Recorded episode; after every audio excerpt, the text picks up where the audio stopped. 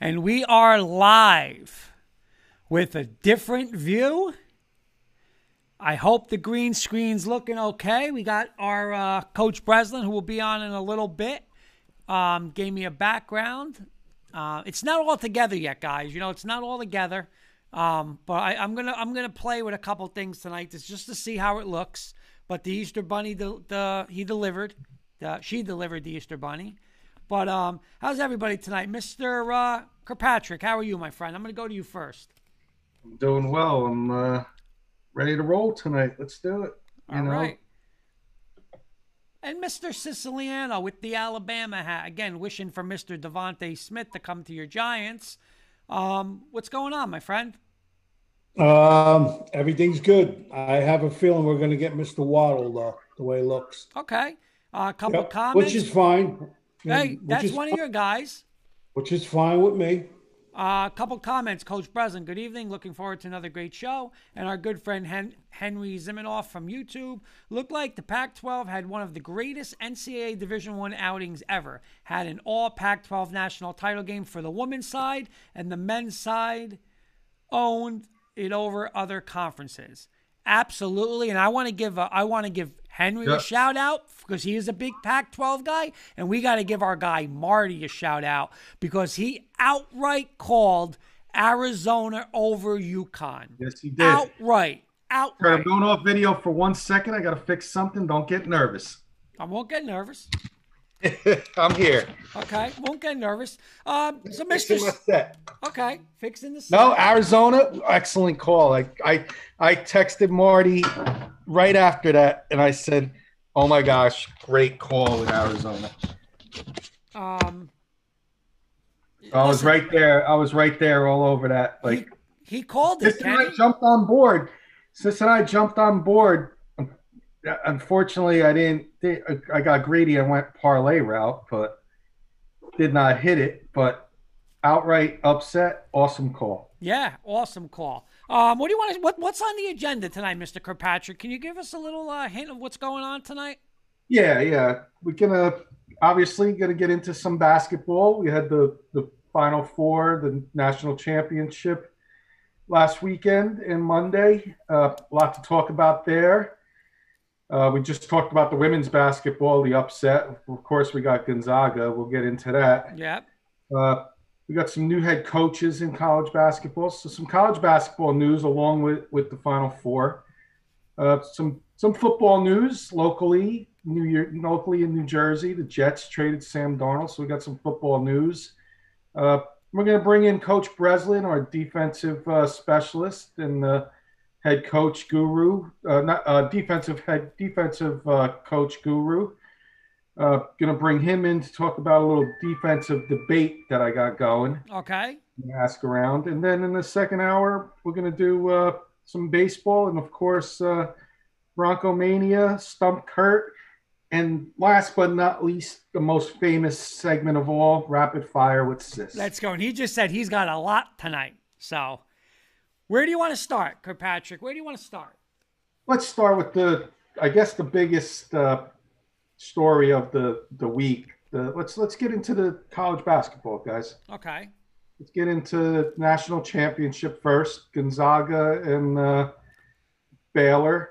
Final four: Gonzaga, UCLA, Baylor, Houston. Okay. Let's get into that, and then the national championship. Start with you, Sis. What was your thoughts with the Final Four? And then the national championship? I think um, UCLA took a lot out of Gonzaga, number one. As far as the championship game went, and me and Kurt were, talk, we were talking about it. They got dominated off the offensive boards, and Baylor's defense was outstanding. That was basically the whole game from my point of view, watching it excuse me, as a fan. Tremendous team. The better team won. Sis, you know what? Coach Brislin just said defense wins championships. They were lights yep. out on defense. Coach Brislin also yep. agrees with you. The UCLA yep. the UCLA game took much out took too much out of them. Agree, sis, but yep. think Baylor is just better. So Kurt, Final Four, Houston and Baylor, and then uh, UCLA, Gonzaga, and then national championship. Um, let's get into we'll get into the the um, the final four first. I mean, you know, listen, Houston just they came to play. You know, um, Baylor just came to play. I mean, they were up what at half, 45-20. They were up 25 at half. Again, just set the tone from the outset.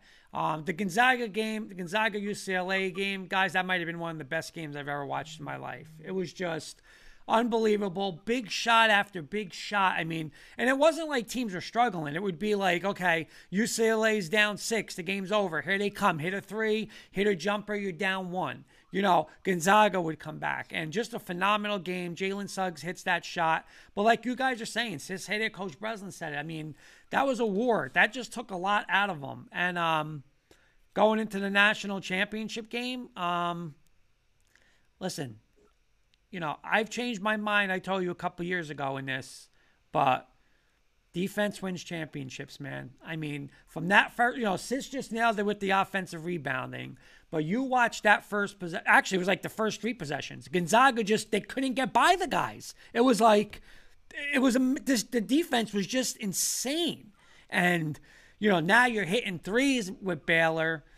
Listen, sis. I mean, we'll get into it later, but Baylor. Not only, I mean, not only that, Baylor was getting, you know, they were getting two and three shots at the basket, just you know, clearing the glass. Man, it was a joke. Yeah, I, I, I was stunned to be honest with you. Uh, me too. You know, I was hands down. We always knew they were the two best teams, right? We said Right. they were the two best teams, but Right.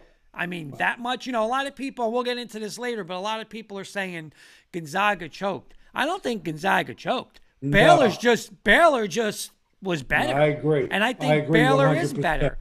Kenny, real quick Gonzaga- before you before you get back, Henry saying Gonzaga literally took Baylor way too lightly. The free throw curse Colorado had was transferred. Indianapolis is now the place for heartbreak losses, if that's how it's going to be. It's true. You know that place in Indianapolis is just, you know, it's I don't know. I'm going to be honest. I, I don't I don't know if we're ever going to see an undefeated team in college basketball, and this is why. Kenny, tell me if you agree or disagree with me. Go ahead, and then I'm going to get on you, my friend. Go Okay, ahead. get on me, but I'm I- going I to tell got- you why. I'm holding off. I'm going last, but this is go okay, ahead. okay. But here's what, and I said this to Jen today when we were in our, driving today. I said we're never going to see it because the only way you're going to see an, an undefeated team is if a Gonzaga, um, a Houston, a Wichita State, you know, something in one of those conferences. Because you're not going to go from the ACC, Big East, Big Ten, Pac 12. You're not going to go undefeated. It's just, it's going to be too hard, you know. So I just, I don't think we're going to see it. I really don't. But now you could come at me whatever you want. Well, let me get off first by saying, let me let me start off by saying, Final Four, Baylor dominated Houston, dominated the whole tournament. Uh, Baylor played a top ten team in Houston, and then a top te- number one team in Gonzaga. Gonzaga, we could say, faced USC, who was hot, and I was on USC. But were they a top ten team? No. No. Was UCLA a top 10 team? Top 25 team, barely. And they surprised a lot of people in the tournament. So Gonzaga had the easier road to the Final Four, including going way back. I've been saying they haven't played anybody in three months. Three months they haven't played anybody. And I told you how hard it is, how hard it is to be undefeated. I think we all should have learned our lesson when the Giants, Sis and my Giants, beat the Patriots in the Super Bowl. How hard it is to be undefeated in a sport. Okay, I agree. Okay. But we, including myself, including myself, I fell on the Gonzaga train. I jumped on it and I fell off it. Okay, but let me let me come at you now. Here's but see here's where I disagree. And I saw somebody on Twitter two days ago put Gonzaga choked.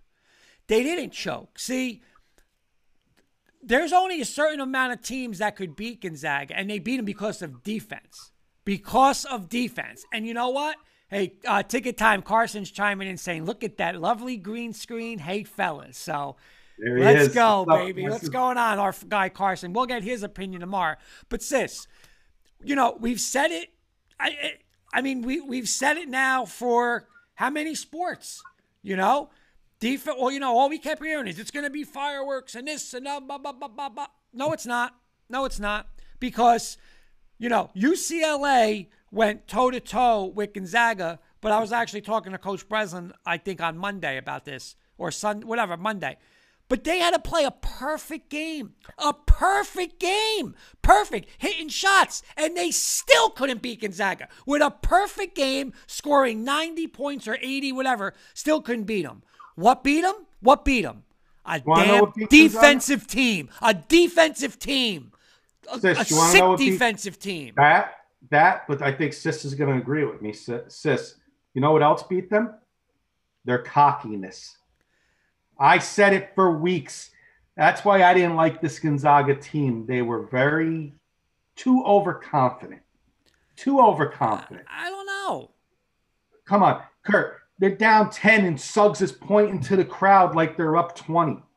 Come on. Uh, uh, that's Yeah. that's that fires up a team. I'm sorry. That fires up a team if you're the opposing team. Like, what's this guy doing? Let's put him away, guys. You know, Baylor went in and meant business and they took care of it. And I give Baylor all the respect in the world. But Kenny- and I'm a Gonzaga fan, but Mark Few let that team do whatever they wanted because Yeah, but yeah, but that Kenny. was not a Gonzaga team I saw in the past. But sis, will you agree with me on this? Baylor's the best. There's no debate. Baylor's the going into the season. Gonzaga and Baylor. I would say Gonzaga was one, Baylor was two. The best way through the season. And you know what? When they played head to head, Gonzaga just they listen. They beat them up. They physically beat them up. They shut them down. So they, they're the best team. It's not like, see, I think if Gonzaga would have lost to UCLA, then you could say they choked. If they would have, lo- but they didn't choke. They the best team in college basketball are the national champions. Again, agree, I, I agree or disagree. I, yeah, I, I no, I agree with that. But again, and I think I texted the next day when we were talking. Again, from being a coach and being a spectator, fan, whatever. Bottom line, it was a clinic. They put on a clinic. yeah. And I'll just add one more thing, guys. I'll add one more thing. I disagree. I think Gonzaga did choke. My reason is that game was over in the first two minutes of the game. First two minutes, you knew the game was over. They never cut it less than nine points. That's a choke. That's a choke. As much as the Baylor, you got to give Baylor all the credit in the world for a clinic, like Sis just said. But you got to play a little better than than losing. Yeah, you got to play better. But okay, so so you're disagreeing. when you're the undefeated team, when you're an undefeated team and you're, you know, Oh, okay, but so you're that's a dis- so then you That's a joke. right now, because Coach Brislin's coming on soon, you got to disagree with what his statement just was. His statement now is, I don't think they choked either. I think Baylor would win at least eight out of ten times if they played. How is that choking? Baylor's the better a team. choking meaning you can't lose by 20. You can't lose by 20 points. That's a choke. You're you're telling me how great Gonzaga was all year. You can't go in and lose by 20 points. Lose by 4, lose by 6. You can't lose by 20. You lose by 20, you're a top that that, that means there's that means there's at least 10 other teams that can beat Gonzaga. No, no, no, no, no, no. See, I disagree. I Are disagree. you just okay? Okay. I Uh, We'll, disagree. in- um, we'll do this as quick as possible. I'm not going to name 20 teams. Kansas beat Baylor. Kansas can't beat Gonzaga, No. but Baylor beat them by 20. See, I look at it like matchups, okay? And I look at it where uh, the only way Gonzaga was going to win, you you can't outscore Gonzaga, right? You can't you can't go and say I'm going to play my game. The- these teams did it and they got run off the court, right? The problem is not that the problem is is what we've said from day one in all sports. Defense wins championships. You know, you look at listen I, i'm looking at the nick wall okay you had scottie pippen hall of famer right sis michael jordan best player of all time those knicks went toe to toe not cause of talent they didn't they got they got in their face played defense and basically took stuff away why were they so good defense. Look at this year. Everybody said, "Oh my God, the Tampa." How is anybody going to stop the Chiefs? How are they going to stop them? The Chiefs did nothing. Nothing. The Bucs got after them. Here they go. Defense shut them down again. Defense always wins. Baseball. Look at this lineup. One through nine were loaded. At the end of the game, they have three hits. Why? Pitching and defense beats beats the hitting. Every time you saw it on Monday night.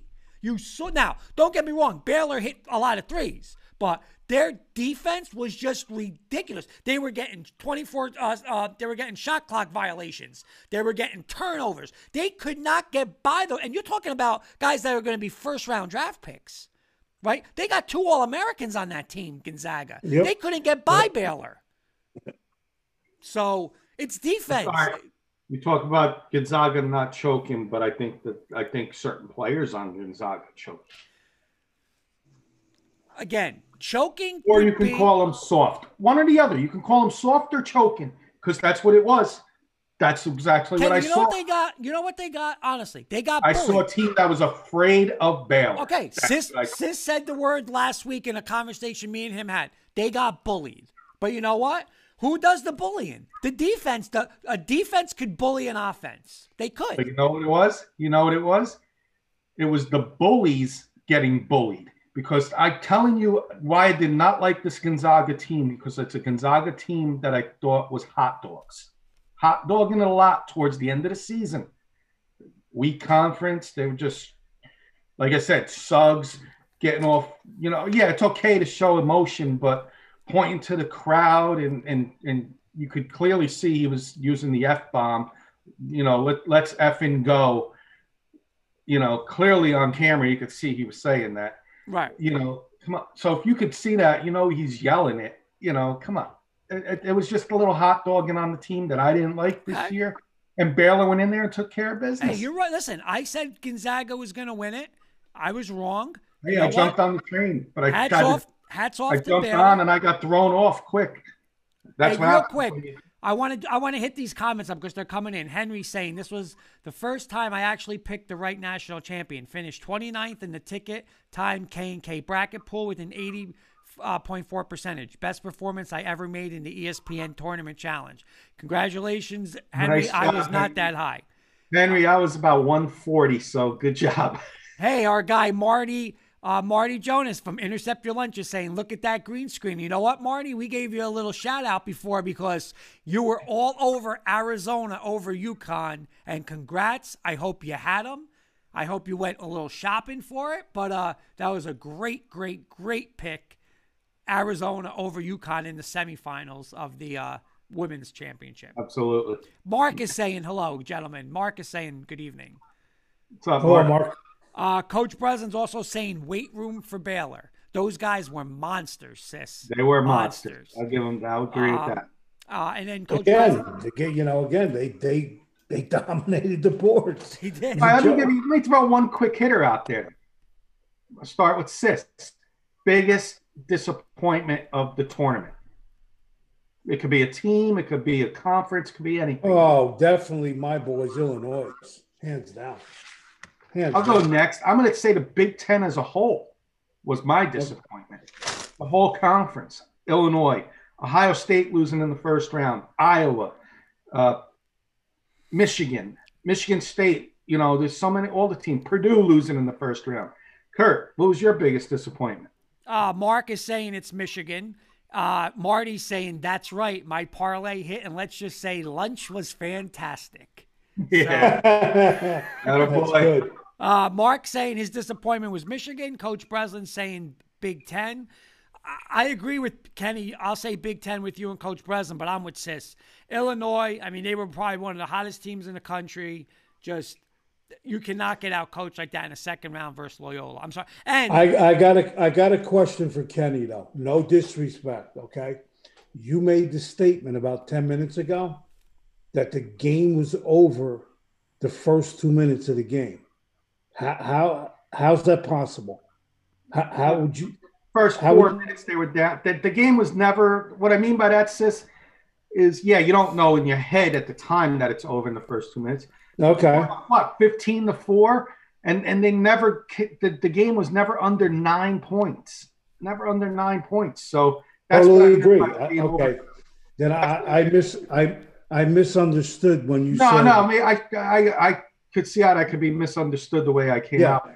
okay. That. It's all good. Uh, they never no. cut it under nine points. I totally agree with you. They Bullied never did the whole time around. The bullies got bullied. I want I want to make this official because Coach Brislin just said to me, I texted Kurt when it was nine nothing. What did I say? This is the official text I received from Coach Brislin. Let me get to it. Um,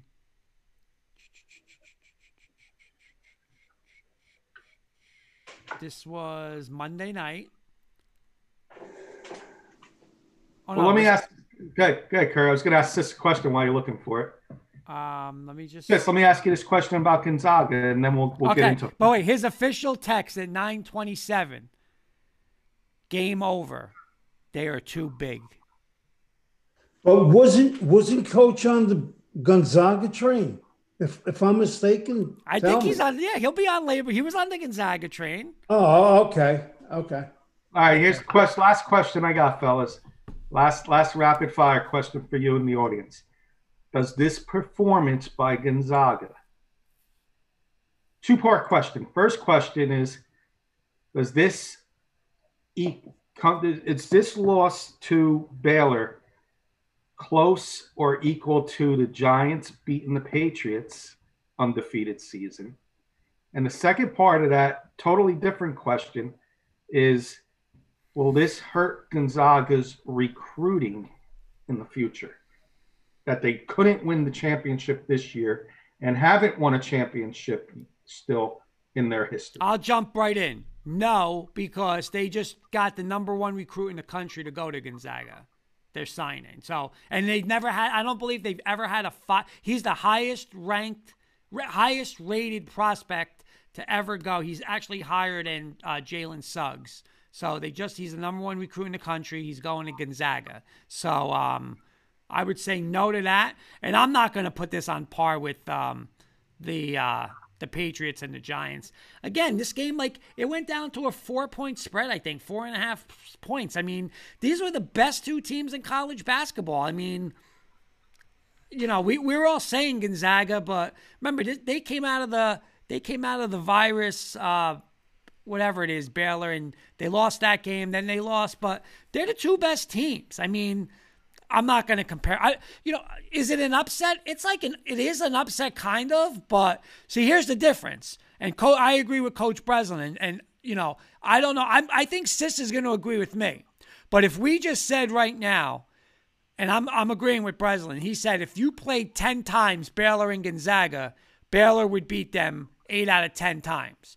If you played that Giant team against the Patriots, the Giants would beat the Patriots one out of ten. So I agree. One, I agree. One, yeah. one. That so the better team won in this. The yep. Giants weren't the better team in 2007 or whatever year that no. was. They were nowhere no, the better team. No, they weren't. I'm going to bring in Coach Brislin. and We'll get his quick take on the basketball, and then we'll move to football. Okay.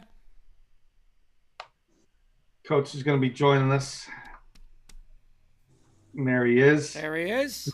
You got that whiteboard up. Uh, no, no whiteboard right now. No whiteboard. You uh, want a uh, whiteboard? I'm disappointed. I'm disappointed. Um, I didn't know we wanted a whiteboard. How we no, doing? No, no whiteboard tonight. We don't need the whiteboard. Hey, I was on the Gonzaga train, sis. Absolutely, I wanted. I them thought to, so. Okay. I wanted them to go undefeated. I, I like perfection as well, but when you saw that game going on within the first couple of minutes and it was nine nothing, they just had more energy. Uh, they were just physically better. And, uh, you know, like we said before, UCLA took a lot out of them, you know, playing overtime, playing the second, the later game. Uh, you know, yes, that's sir. hard. Yep. I agree. Is that a Sacred Heart University shirt? Yes, it is, my friend. My daughter's in the doctorate program in the physical That's therapy. awesome. I love it. God bless yep. you. That's awesome. Congratulations. Thank you very much. So all good. Yep. She actually just had yep. some interviews for a uh, a grad assistant program so we're just waiting on placement for her for her internship and stuff. So it's all good stuff. Awesome. It's it's a good thing her mom is a smart woman. oh, without a doubt, man. Tell me about it, sis. No, I'm. I, I'm I say that I'm all the time. You.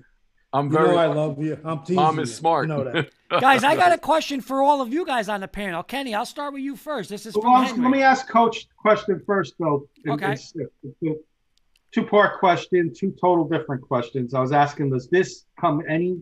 Does this come close? This loss by Gonzaga come close to the Giants getting Giants beating the Patriots in the Super Bowl? I agree with Kurt. No. Second part of that question was, does is this going to hurt Gonzaga's recruiting in the future? I think it may if Gonzaga doesn't. You just said they got the number one recruit. So now they, they got Suggs and number one recruit. They better win in the next year or two. They better win. There's, they're, they're getting all these top recruits. They better win. But again, that comes into the you play in your conference. I know they got no choice. They got to play in that conference. And it, you play in your competition and it lingers into the tournament and it's going to do that. Suggs, Kenny Suggs is going. He ain't yeah, gonna Suggs be is there. going. He's gone, Yeah. bro.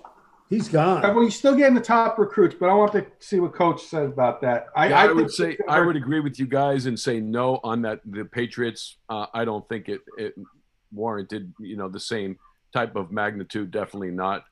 Uh, and you know what, Gonzaga, they have a great school. They have great weather. They have a great program.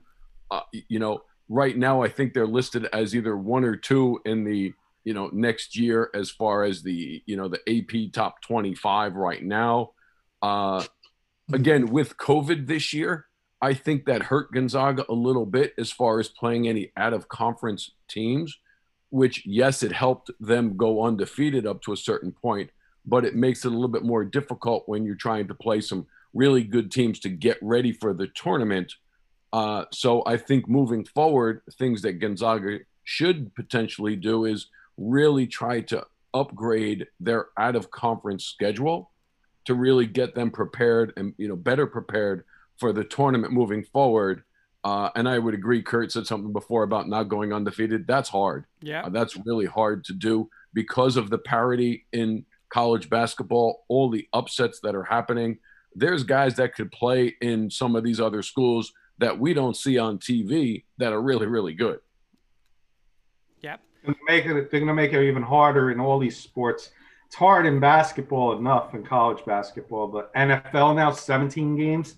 I don't think we're going to see it in the NFL, and uh, I just don't think you're going to see it in sports. Like basket, college basketball is going to be your best chance at it, and uh, you see how hard it is.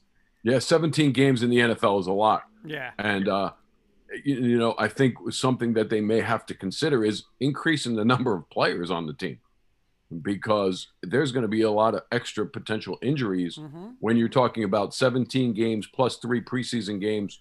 Those preseason games, they are going to be, I think, completely watered down. Yep. Yeah. Uh, Like- real quick, uh, last thing with college basketball, guys. I'll start with Sis. I'll go Sis, Coach Brislin, and Kenny. Henry's asking, who was the real surprise team of the 2021 men's basketball tournament? The overall tournament, Yeah, who was the one? Who was the real surprise? What team just really surprised you, Rutgers. Coach Brislin? Uh, I'm going to go UCLA only because they were one of the four out and ended up in the final four. Uh, and you know, you don't you you know you don't see that too often. So I think they were a big surprise. And you talk about some of the injuries they had. Uh, they actually had a recruit that left them to go to the G League. Uh, so they dealt with a lot of different adversity and ended up going to the final four. So I would say UCLA. I agree with you. And uh, again, like they were, you know, you're one or two shots away from, you know, getting to a national championship. And you know, like you said, they had one recruit that left. They're one of their best players, the kid Smith, uh, was injured. He he may be back next year. And a lot of guys stepped up. I mean, you know, you had two or three guys that legitly stepped up big time in these games to get to the Final Four. They beat Alabama. You know, was right there with Gonzaga. I agree with you. What about you, Kenny? I would agree with UCLA as well, but I'll throw another team out there. Uh, Loyola. Loyola beating Illinois, their big brother in state rival. Illinois was picked by many to win the whole thing, and they went in as, as an eight seed and beat them in the second round. So I would say Loyola, Illinois, Chicago. Okay. And their coach, their coach got a nice deal, right? Going to Oklahoma. Oklahoma, yes, nice he deal. did. Oklahoma, well deserved. Yes, Absolutely. he did. So, Coach, before Kenny gets started with you, let me ask you: How's the green screen look tonight?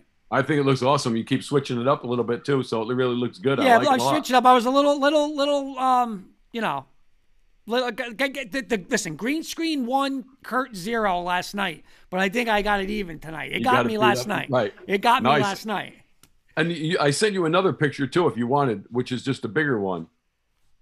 Um, yeah, you know what? I tried that, and I think it was the way I had something on the screen. So I will. Uh, listen, I'm gonna I'm gonna play with this thing in the next couple of days. I'll tell you that. But Uh, but it looks great. it looks really good. does. It looks good. All right, Mr. Kirkpatrick, what do you want to go with, Mr. Coach Bud? Do you want to do the would you Well, real rather? quick, let's real quick before we start. I got a defensive debate I want to bring up to everybody, since we got Coach Brislin and Sis and Kurt. You're more of an offensive guy, so we'll have a little debate. But before that, let's talk about Sam Darnold for a couple minutes. Let's get that trade out of the way. Okay. Uh, Sam Darnold was traded to the Panthers for some picks. The Jets obviously going to go with. Uh, it looks like Zach Wilson, unless they throw a shocker out there and take a different quarterback. But they're going to take a quarterback. Uh, they're not, probably not going to trade down. I just want everybody's thoughts on the trade. I'll go to Coach first, Coach Brislin. Uh, who do you think uh, won that trade, or was it better? Was it good for both teams? Was it lopsided? What, what were your overall thoughts on that trade? Uh, I don't think it was lopsided. I think it was good for Carolina, right? They needed a guy uh, to come in and compete uh, for a quarterback position. They weren't happy with uh, Teddy Bridgewater. Uh, and the Jets, they knew they were going to go with Zach Wilson. So Yep. you can't really pay two number one guys. So you know what? They were able to get more draft picks, and the Jets have a ton of draft picks, and I think they have a new coach. So it's like, why not bring in a new, a new, you know, a new quarterback to fit into the system that they want? I'm sure they're going to run some kind of West Coast offense, something that this kid is going to be pretty good at already. Uh, I, me personally, I think he could potentially be the best quarterback in the draft at this point in time. Uh, you know, obviously you have to have some talent around you as well to make those things happen. But I think it's a win-win for both teams uh, because Carolina needed a quarterback, and what were they? Uh, what were they in the draft? They were too high, I think, to grab somebody because most of the quarterbacks probably go within the first six or seven picks. Yep. This you want to add? Well, I agree with Coach. I mean, I've never seen this kid play, but from all I heard and all I read, he's definitely their man. So obviously, they know more than we do, and and I think the Panthers did well getting uh, Sammy Boy. I really thought he was going to go to Kurt's team. To be honest with you, I thought he was going to go to Denver, but uh, Today was I, I think I think the change of atmosphere is going to help. This kid's a good quarterback. I, I really believe that. I think he's going to blossom there. I really do. And like Coach said, you know, obviously they're not happy with Bridgewater, so here we go. what, what do you want to talk about, Kurt? You want to put anything to that? Yeah, I mean, same thing. You know, I, we always talk about it where, um, you know, I heard somebody again saying, "Oh, well, you know, the Jets have a quarterback, and you know they should uh, keep the pick or trade the pick and keep Darnold." But quarterback is so important. You know, it was like the whole thing with the Josh Rosen and Kyler Murray.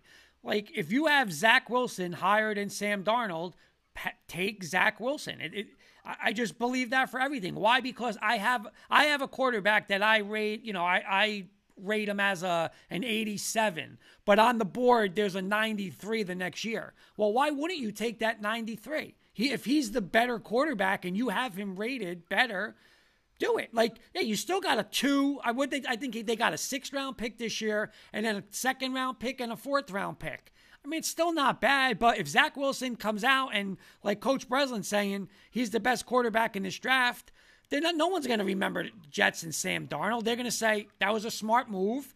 The Jets got Zach Wilson, and away they finally got their quarterback. But I also agree with Sis. I think Darnold, Darnold, you know, he didn't have a lot with the Jets. I think Carolina, he's got you know Christian McCaffrey, he's got some receivers. I think he's going to be good. I think it, I think it works out for everybody to trade.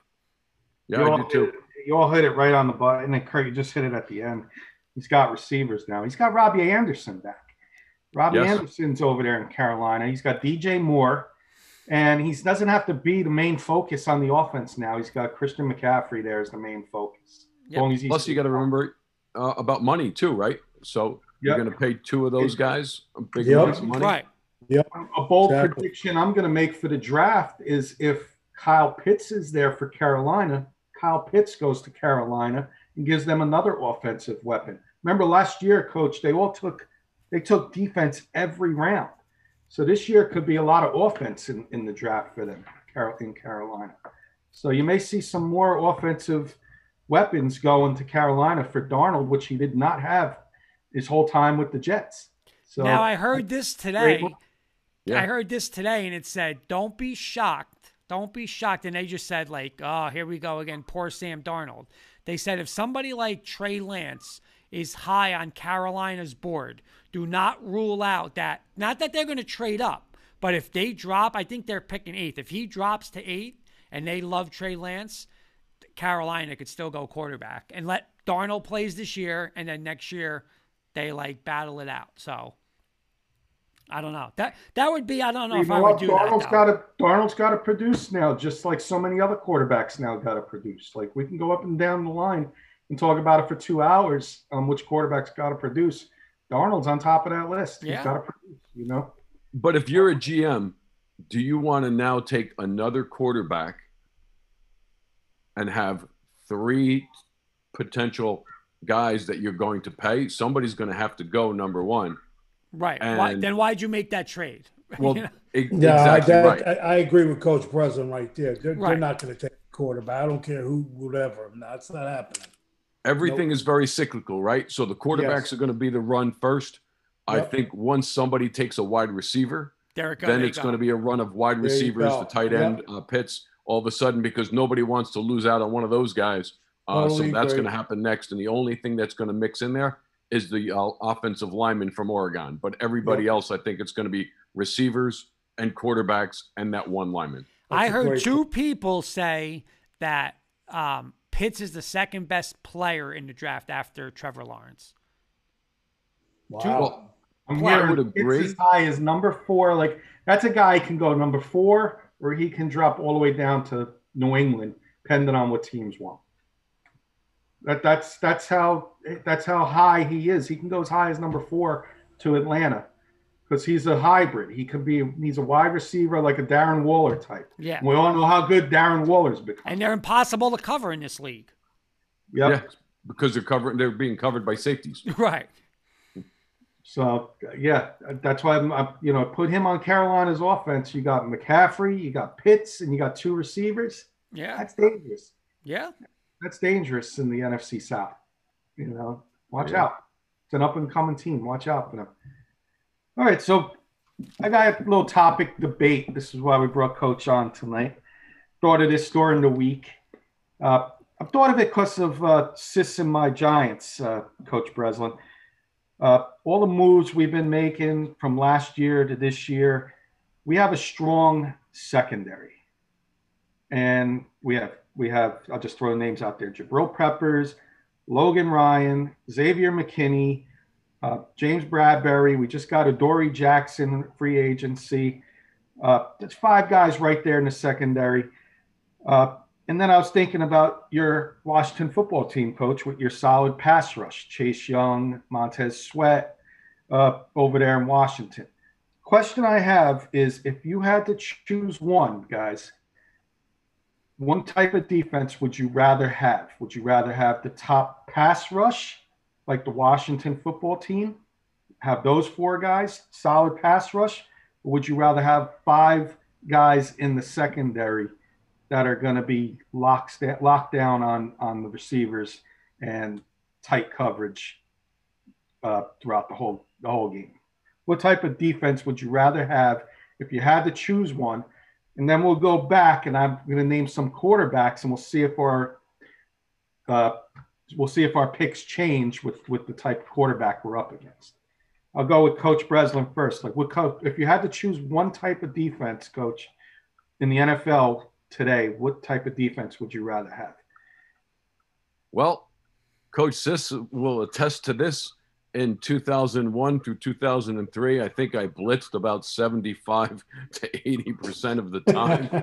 okay, uh, so for me, if I have guys who can rush the passer, uh, I want that ahead of the secondary guys because if I have some average guys in the secondary, but I have four guys who can get after the quarterback or five guys that can get after the quarterback on a regular basis, it's going to make it really, really hard for them to be accurate and and make pinpoint passes.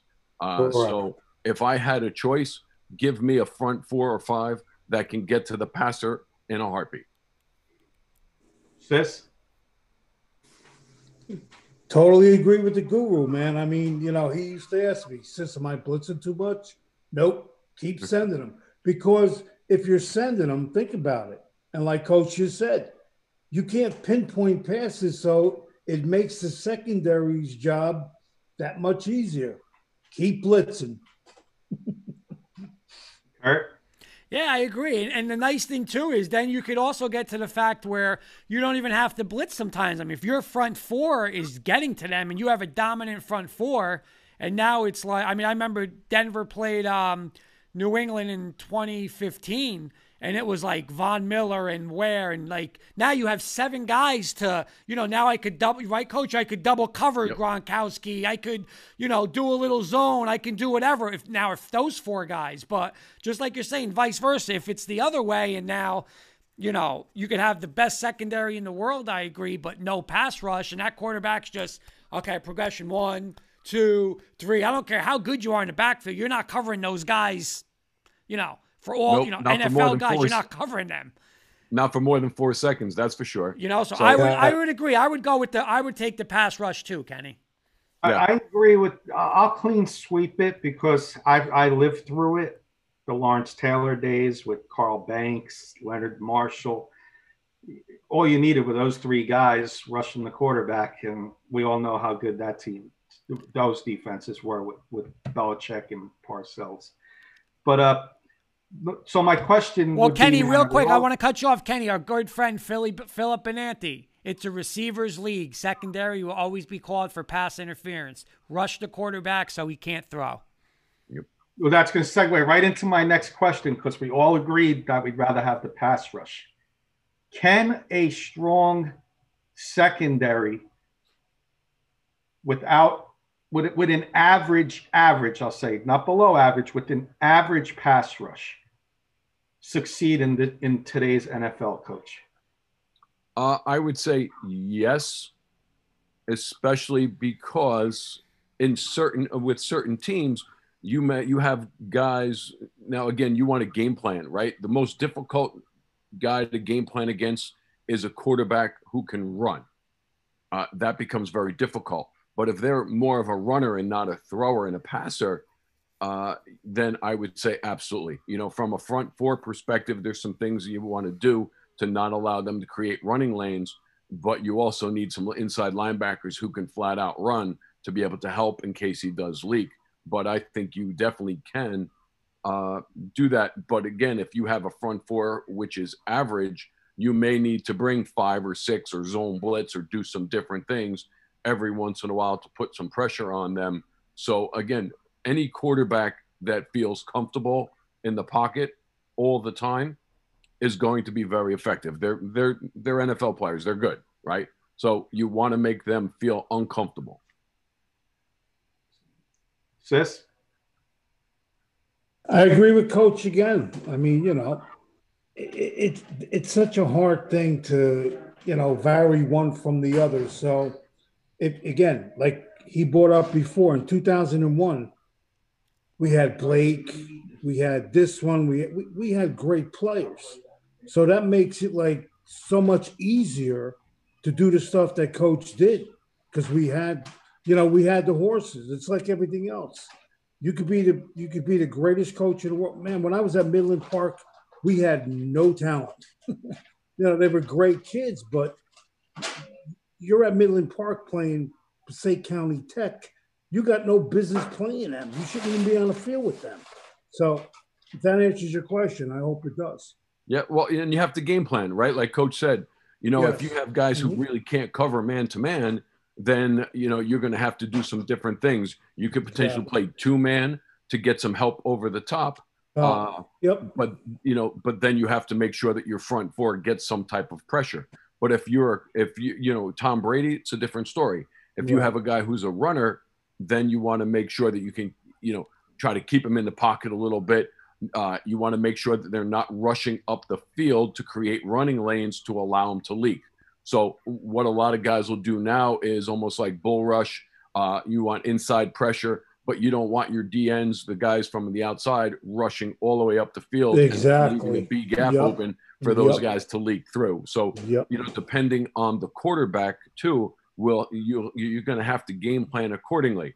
A guy like a pocket passer, like a Matt Ryan or a Tom Brady, you can you know if you know they're passing, your edge rushers can just tee off and go. Tee off. When, Yep. when you're playing Lamar Jackson, you can't tee off and No. go No. uh, because as yeah, soon as he sees that, Yep. they're taking off and going into B gap, and your inside linebackers better be able to catch them. Kenny, Mhm. real quick, we got a comment from our great friend uh, from Colorado, Matt Staffiero, and I hope Matt stays on with us because Kenny, you got a an awesome Briggs Briggsy Bronco mania that you're going to talk about a little bit, which In I about hope five minutes. in about up. five minutes. So if he wants to hang on, I'd love to get his comment on that. But he's saying I'm going to go to Coach Brislin on this one. LOL. Speaking of coach's quarterback description, can we officially label Drew Lock a subpar quarterback? Coach Brislin, is he a subpar quarterback? I think he's an average quarterback. I think he, uh, I think he has a a problem. I think their system, they have to try to make their system match what he's trying to do. Uh, I think they're, you know, I think he has some talent from the receiver perspective. Uh, I think he's average. I don't think he is a top notch quarterback. I think it's something where Denver is going to have to look eventually down Yes. the road to try to find someone uh, but I don't think he is an upper tier quarterback. No, definitely not. Mr. Coach Brislin, that someone is Mr. Aaron Rodgers in Green Bay. Let him keep hosting Jeopardy. Let them keep disrespecting him. I hope they draft, you know, all defense. Don't get him any help on the offense. Keep disrespecting him. Next year, he says, I want out. Ship them right to Denver, Colorado. Let's get the number 12 jerseys rolling. That's what I want. but again, you got to remember any quarterback, no matter who you are, needs time. of course. And it always starts up front. If you don't have an offensive line, I don't really care who you are as a quarterback. Exactly. Uh, but your system then, like, listen, Tom Brady, they, you know, they get the ball out in you know, Seconds. real, real quick, right? It's fast. So then if your line isn't very good, then you have better have a system to make sure that you're going to get that ball out fast. Listen, I coached some offense years ago, right? At, when I was at Becton and my freshman coach and stuff like that. When we had a Swiss cheese line, the best play that we had was a screen pass. hmm So implementing those things in your system and making sure getting the ball out fast, you know, getting to your, you know, your speed guys. You know, they have some running backs, get the ball out in space, get those guys out in space, running some uh, you know, key screens to your some of your fast receivers. That's going to help quarterbacks. Yep. Uh, co- uh, Matt Matt Staffiero again saying he couldn't stay in the pocket if he was chained down. He Houdini it just to roll to the right and look for the long ball. He, I mean, see, but that's like, see, coach, that's what you're saying. Like, I agree. And we talked yesterday about Pat Shurmur. I'm not a fan of Pat Shurmur and the kind of offense. Like, he needs to be in the little, you know, the bootlegs and stuff like that. But, you know, that's on Drew Lock too. Like, you're not in Missouri anymore. You don't just come out and gunsling and throw the ball all over the field. You know, take the hey, there's nothing wrong with throwing a four yard pass, a six yard pass. You don't have to throw the the deep shot every play. I mean, that's on him too. You know, like Absolutely. And one of the things that I would do against somebody like that too, who likes to, you know, maneuver. Well, I'm going to rush to his right hand because if I'm putting pressure on his right hand, which way is he going? He's going to his left. Yep. And quarterbacks who have to run to their left and try to throw with their right hand is very hard. So guys like that, I'm going to try to put pressure on his right hand and force him to go left instead of right because that's his dominant hand to run and throw the ball. So most of my pressures Absolutely. are going to Yep. come from Yep. that side. Okay, Yep. Kenny, couple more comments. Uh, uh, Lynn Marie is saying, Good evening, gentlemen. Good evening, That's Lynn. a friend of mine. Hello, Lynn. Thank you, Lynn, for joining. And Bobby, Bobby Blackjack's got to get in this funny comment, Kenny. I don't even want to respond to it. Did I miss the talk about your Knicks losing again to just one of the big three Brooklyn Nets. Well, it's really a big two. Is it a big three? Because Harden's hurt again. Durant's coming back today. He'll be out by, you know, he'll be out probably by May 1st. By the end of the week. Durant, you know, Ky- Kyrie. That's all. I don't want to talk any Nets until they lose. Until they lose. You know, right, right. We'll, we'll, we'll deal with that another thing. And then Yeah, Matt, Matt Staffiero's coming back saying Teddy Bridgewater trade with um, Trey Lance taking a red shirt year. It doesn't sound bad to me. I think I'd prefer Fields, but rumors are Peyton has his eyes on Trey Lance. So Matt, I would be worried about the Ohio State quarterbacks. I know people say, "Oh, you know, it's worked before," but I've never seen Ohio State quarterback pan out. So, Well, I- I and don't know. remember, in Denver's track record, I would not take an Ohio State quarterback. the other thing to re- remember about that, right, is unless you're getting rid of Drew Lock, Right. those two guys are completely different players. So if you're going to draft Fields, then you are now changing your offense again, probably to match that kid's talent. you better become the Baltimore Ravens light, is basically what you better become. And Yeah. he, he's he's good. Don't get me wrong, he's very good. But now that offense is not going to be very helpful, probably to Drew Lock. Right. So right. you know you you can't make Drew Lock the backup to that offense because then you're changing his th- that offense in order to go to his strengths. So uh, you know that's the kind of stuff that becomes very difficult in, in many situations. The, the only thing I'm going to say about Fields, and Coach, you might agree with this. The only thing he scares me, like when I watch the Alabama and uh, Ohio State championship game, he goes to that first read. If it's not there, he's moving, man. Like, Yeah, he's the taking NFL, off. Yeah, the, the NFL is a, is a different animal, man. You got to be able to look one, two, three, and then you know maybe you dump off. But that's just my opinion on him. I, again, he's a he's a great athlete. He's a great athlete. He really is. Well, Yeah, I think he's a good player. Athlete. I thought that you know, great athlete. Yes, we don't know if he's going to be a great quarterback. Well, and again, just like you know, some of these guys, you know, if they don't get the ball out fast, like Coach just said, and they're not throwing the ball and they're running the ball, the NFL they that's a car accident every single Yeah, time, waiting to happen. Yep, right? I agree. So- Yep. Uh, Mhm. You know, you got to be really smart and get down, and uh, you know, so you can get back up and play another down. And that's always the difficulty with some of the running quarterbacks in the NFL. Uh, you know, now Kenny talked before about 17 games. Can these, you know, can these guys last 17 games? Three, point. plus three or four playoff games. Right, right. You know, Great Murray point. was beaten up by the end of the season. So they're young guys. If you're getting hit, get down fast. Yep. Get out of bounds. But you know what? Though, See again, even it- even oh, though sorry, even sis. though I'm a ba- no, it's all good. Even though I'm a Bama fan, one thing I like about the kid Jones, he reads through his progressions. He knows how to read a defense. He doesn't panic. That's all I wanted to say about that. Yeah. See, uh, Matt Staffiero was making a great point saying my quarterback in this draft is Wilson, but that's pretty much set in stone. See, I want to ask Coach Sis and I'll go to Coach Brislin. But, you know, you're on the high school level, you're in the college level, and you guys were talking, Sis, you just mentioned about Justin Fields, right? Mhm. About, okay, one read, first read's not open, I'm going to go. Why? Right. Because, I mean, not for nothing in high school, don't you want Justin Fields running the ball? in the college level, you want Justin Fields running the ball. But like Coach Brislin said, that game ain't working in the NFL. Those guys, any the D lineman might be as fast as him in an NFL. They- so, well, that- but that- how hard is it? Like when that kid is just taught for the last, I don't know, probably ten years in junior football. Hey, he's not open. Go run, run, run. How do you just, Coach? How do you just switch that on the spot of, okay, I don't do this anymore. That's where your coaching comes in. But that's hard, man. That's that's that's you know, like Well- I don't know. I just think that's hard for to tell that kid, you know. So Like- you, you're you're, te- you're you're saying to me tonight, Justin Fields cannot be turned off after one progression look in the takeoff. Is that what you're telling me? No, I'm saying what coach. I agree with what coach is saying. There's no way, and there's stubborn coaches because listen, Denver did it with Gary Kubiak when they got the bust of all bust, Paxton Lynch, and they said to him, "You're going under center." and we're gonna run the West Coast offense from you. He never took a he never took a snap under center in his career. So Right. how do you just put that guy in there? Like coach is saying, Justin Fields, you gotta have zone read. You gotta have. You just can't put him in there and being Pat Shurmur's. Okay, you're gonna go into your three wide receiver set and you know read one, read two, read three. He's not gonna do. He can't do that now.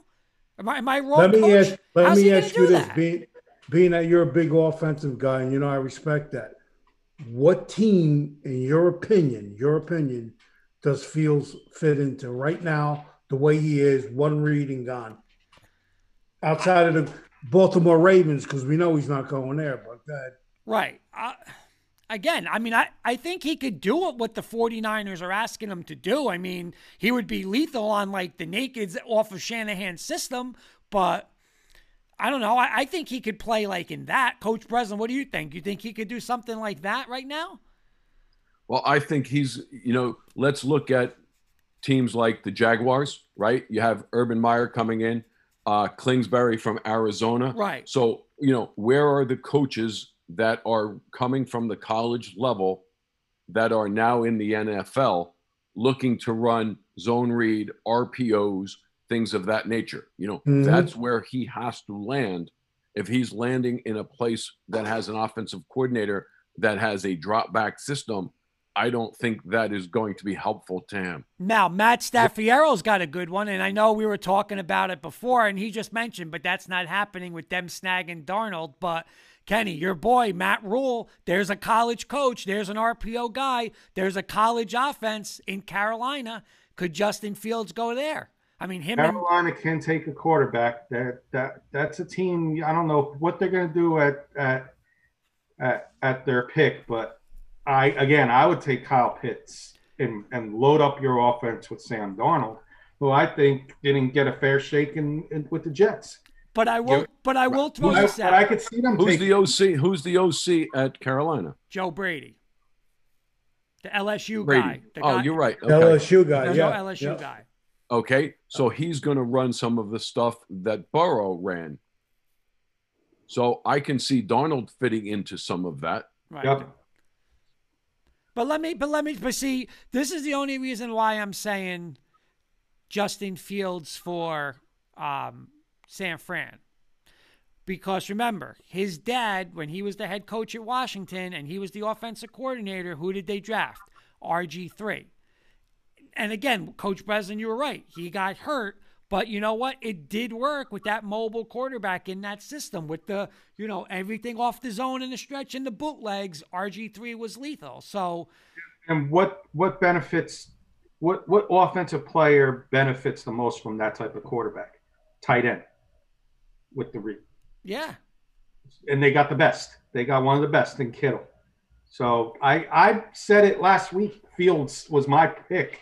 Everybody said Mac Jones. I said Fields is going to Wash, uh, San Fran. What do you think they're going I to don't do, think Coach? it's Mac Jones. Uh, I, I don't see that happening. That's me, though. Excuse me. Who do you think, sis? Number three. Who do you think they're going to take? Mr. Jones from Alabama. Coach Brislin, what do you think?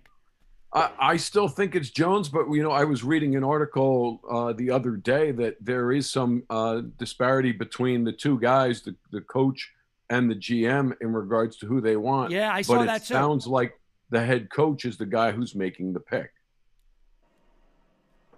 So if that's the case, I, I look at it this way, Coach. Where was San Fran picking?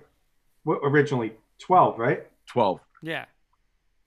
To move up to number three, out of all the quarterbacks that were there, who did they fear most wouldn't be there? Well, it said they at all the loved Kenny. Kenny They had the, they had Jones going to the Patriots. They had Trey Lance going to the to the Panthers. Justin Fields, in my mind, is the one that they think may have not been there because you don't know what a couple of these teams were going to do. it- they, they did Falcons. say that they loved Falcons down, at four. They love Zach Wilson, but they're not going to Yeah, get Zach that- Wilson. that's that's. I look at it where the Falcons may take Justin Fields at four, so they had to jump ahead of the Falcons. That's just my opinion. We'll see when the Make draft- it happen. You think? I think. I, I think. Me personally, I think the Falcons are going to trade out of that pick. I think they're going to wait it out a little longer and see what they can get for number four, and uh, give Matt Ryan maybe in one more year, and and go from there, because you're still paying Matt Ryan a boatload of money, Right. and now you're going to draft a quarterback underneath that you're going to have to pay a lot of money to, and you're really not helping your team at all. So if you can trade out, you're going to get these guys to come down to number four to get another quarterback, and you can trade and get something for that to help your team, and get two picks maybe in the first round. Uh, me personally, I'm I'm doing that unless I'm getting rid of Matt Ryan and sending him to Denver. I, I would take him, coach. Uh, Matt Staffiero saying if the 49ers pass on Mac Jones, Denver would be foolish to pass. Jones is a better fit for the Broncos offense, in my opinion. Justin Fields had another workout today. 49ers requested the workout. All 32 teams could attend due to COVID protocols. I did see that. 49ers, Shanahan, Lynch will be in, were in attendance there. So, I make, I want to make one last comment, and then we'll do the Bronco defense, Kurt. okay. Again, the 49ers moved up nine spots. Are you moving up nine spots to get it's the same coaches, same coaching staff? Are you moving up nine spots to draft Mac Jones, who's more similar to Garoppolo? Or are you moving up nine spots to get a quarterback that's totally different than Garoppolo in like a Justin Fields?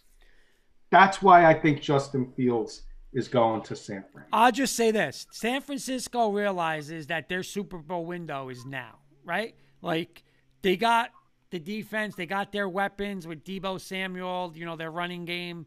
Their window's not going to, no window stays open forever. So I think they're moving up because their quarterback, they legitly think that an, an upgrade in the next year or two could win them a Super Bowl, and it's better than Garoppolo. So that's why I think they're going to do it. You know, they're they're not looking at a kid that. I, that's why everyone's with the Trey Lance, Trey Lance. I don't think they're going to get a quarterback and sit him for three years. Like they got to play this kid by next year, uh, right? I mean, I don't know. That's I- what I agree. think. I would agree. I I- they got they went up from twelve to three. They gave up three number one picks to get him. They got to play him by next year. my last thing, my last thing is we talk about the Ohio State quarterbacks. I'm not a fan of them. And I got to play devil's advocate because that's what makes makes shows great. I do not like Alabama quarterbacks in the NFL.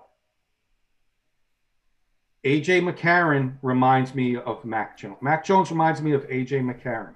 I'm Not sorry. even. Sorry, sorry, not, even- just- just- just not even opinion. close. Not even close. opinion. You say not close, sis, but what quarterback in Alabama's done well? Tua's doing nothing. We, we don't know about Tua. Tua is doing nothing. It's his second year, bro. And you know who's going to go with Tua? Mr. DeVonta Smith. Again, I understand. I, I know. We, I'm just looking at it realistically, sis. So am I. Quarterbacks Again, from I'm not Alabama going, have I'm not not going on out it just because I'm an Alabama fan. I'm going No, I on know it. that. And I'm just. I'm not saying that. I'm just saying that the quarterback situation in the NFL for Alabama has not panned out well in the last 20 years. 20 years. I'm gonna have to. I'm gonna have to check that out tomorrow. I'm gonna have to prove you wrong. Go get him, sis. I am. I will. Let's go. Let's do it, Dan. Let's get coach. You gonna hang out for Bronco defense talk? Sure, I'll hang out for that. Absolutely. All right, so Kurt Briggsy Bronco Mania. My topic this week is you posted something on Facebook with the Broncos. Can I say one more thing about Briggsy Bronco Mania, Kenny, before you say something? Yeah. now? This is a week, and I want to again. Obviously, this is this segment is always dedicated to uh, one of our great friends, Mike Briggs. But um, this week's a little extra special because not only are we going to talk Broncos, but what what is Sunday? What is what is the Bronco Mania segment for, Kenny?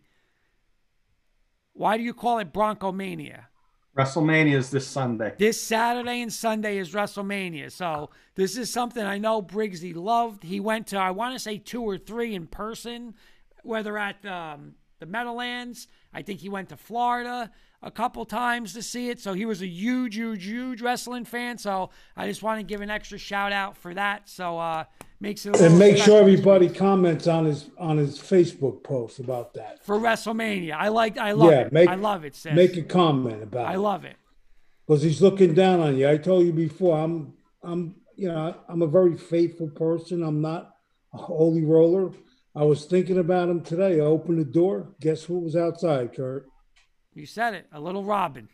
We got it. A, a red one, cardinal. Yep, he was here. So that's me. Kurt, Yes, sir. you posted something on Facebook, and I want you to.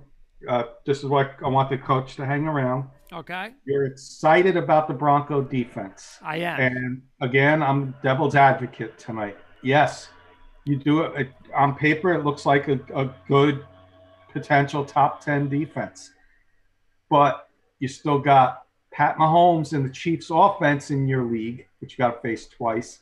And now you got Justin Herbert and, and the Chargers offense.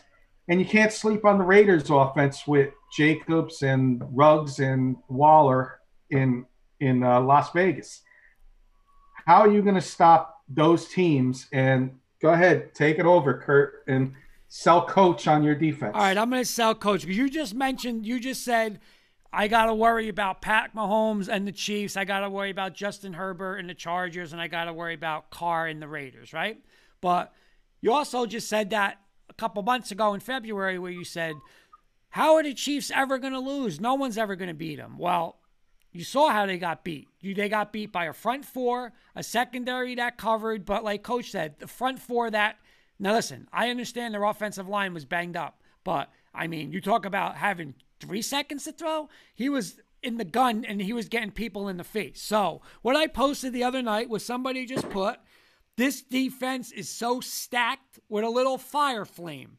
Hashtag Bronco country. You mentioned before about having a secondary. Okay. Our secondary was our weakness. What did we do this what did we do this offseason?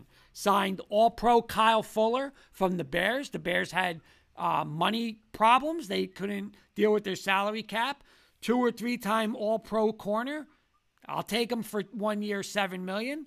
We also signed one of Coach Brislin's boys, Ronald Darby from the Washington football team. He now becomes our second corner. We have Bryce Callahan, who is maybe, I don't know if he's the best, but he's probably one of the top three slot corners in football. We got Justin Simmons, just paid him the highest um, salary for a safety in the NFL, Pro Bowler, and we got back our veteran back there, Kareem Jackson. So that's a pretty damn good secondary. The difference is, Kenny, is before you were saying, well, if you have a good secondary, what if you don't have a front four? We have a front four, Kenny. We Correct. have a front Yep. four. We're gonna give. I'm giving you Von Miller. I'm giving you Bradley Chubb. I'm Both giving hurt you. last year. Both hurt last Okay, year. Okay, both, but again, you said on paper. All right, I'm giving you a guy named right now out of Ohio State. He's a second year player, Dre'Mont Jones. He was in the talks at the Houston Texans. If there was a trade for Deshaun Watson, this is the guy they want from Denver. He's going to be a stud this year. You still got Shelby Harris, Mike Purcell. Now, one thing's missing. What is missing? Just like you said, that middle and, and for Vic Fangio, the one thing that he his defense thrives with is that middle linebacker who can run. Sideline to sideline, can cover tight ends, can blitz. Who's out there? Parsons from Penn State.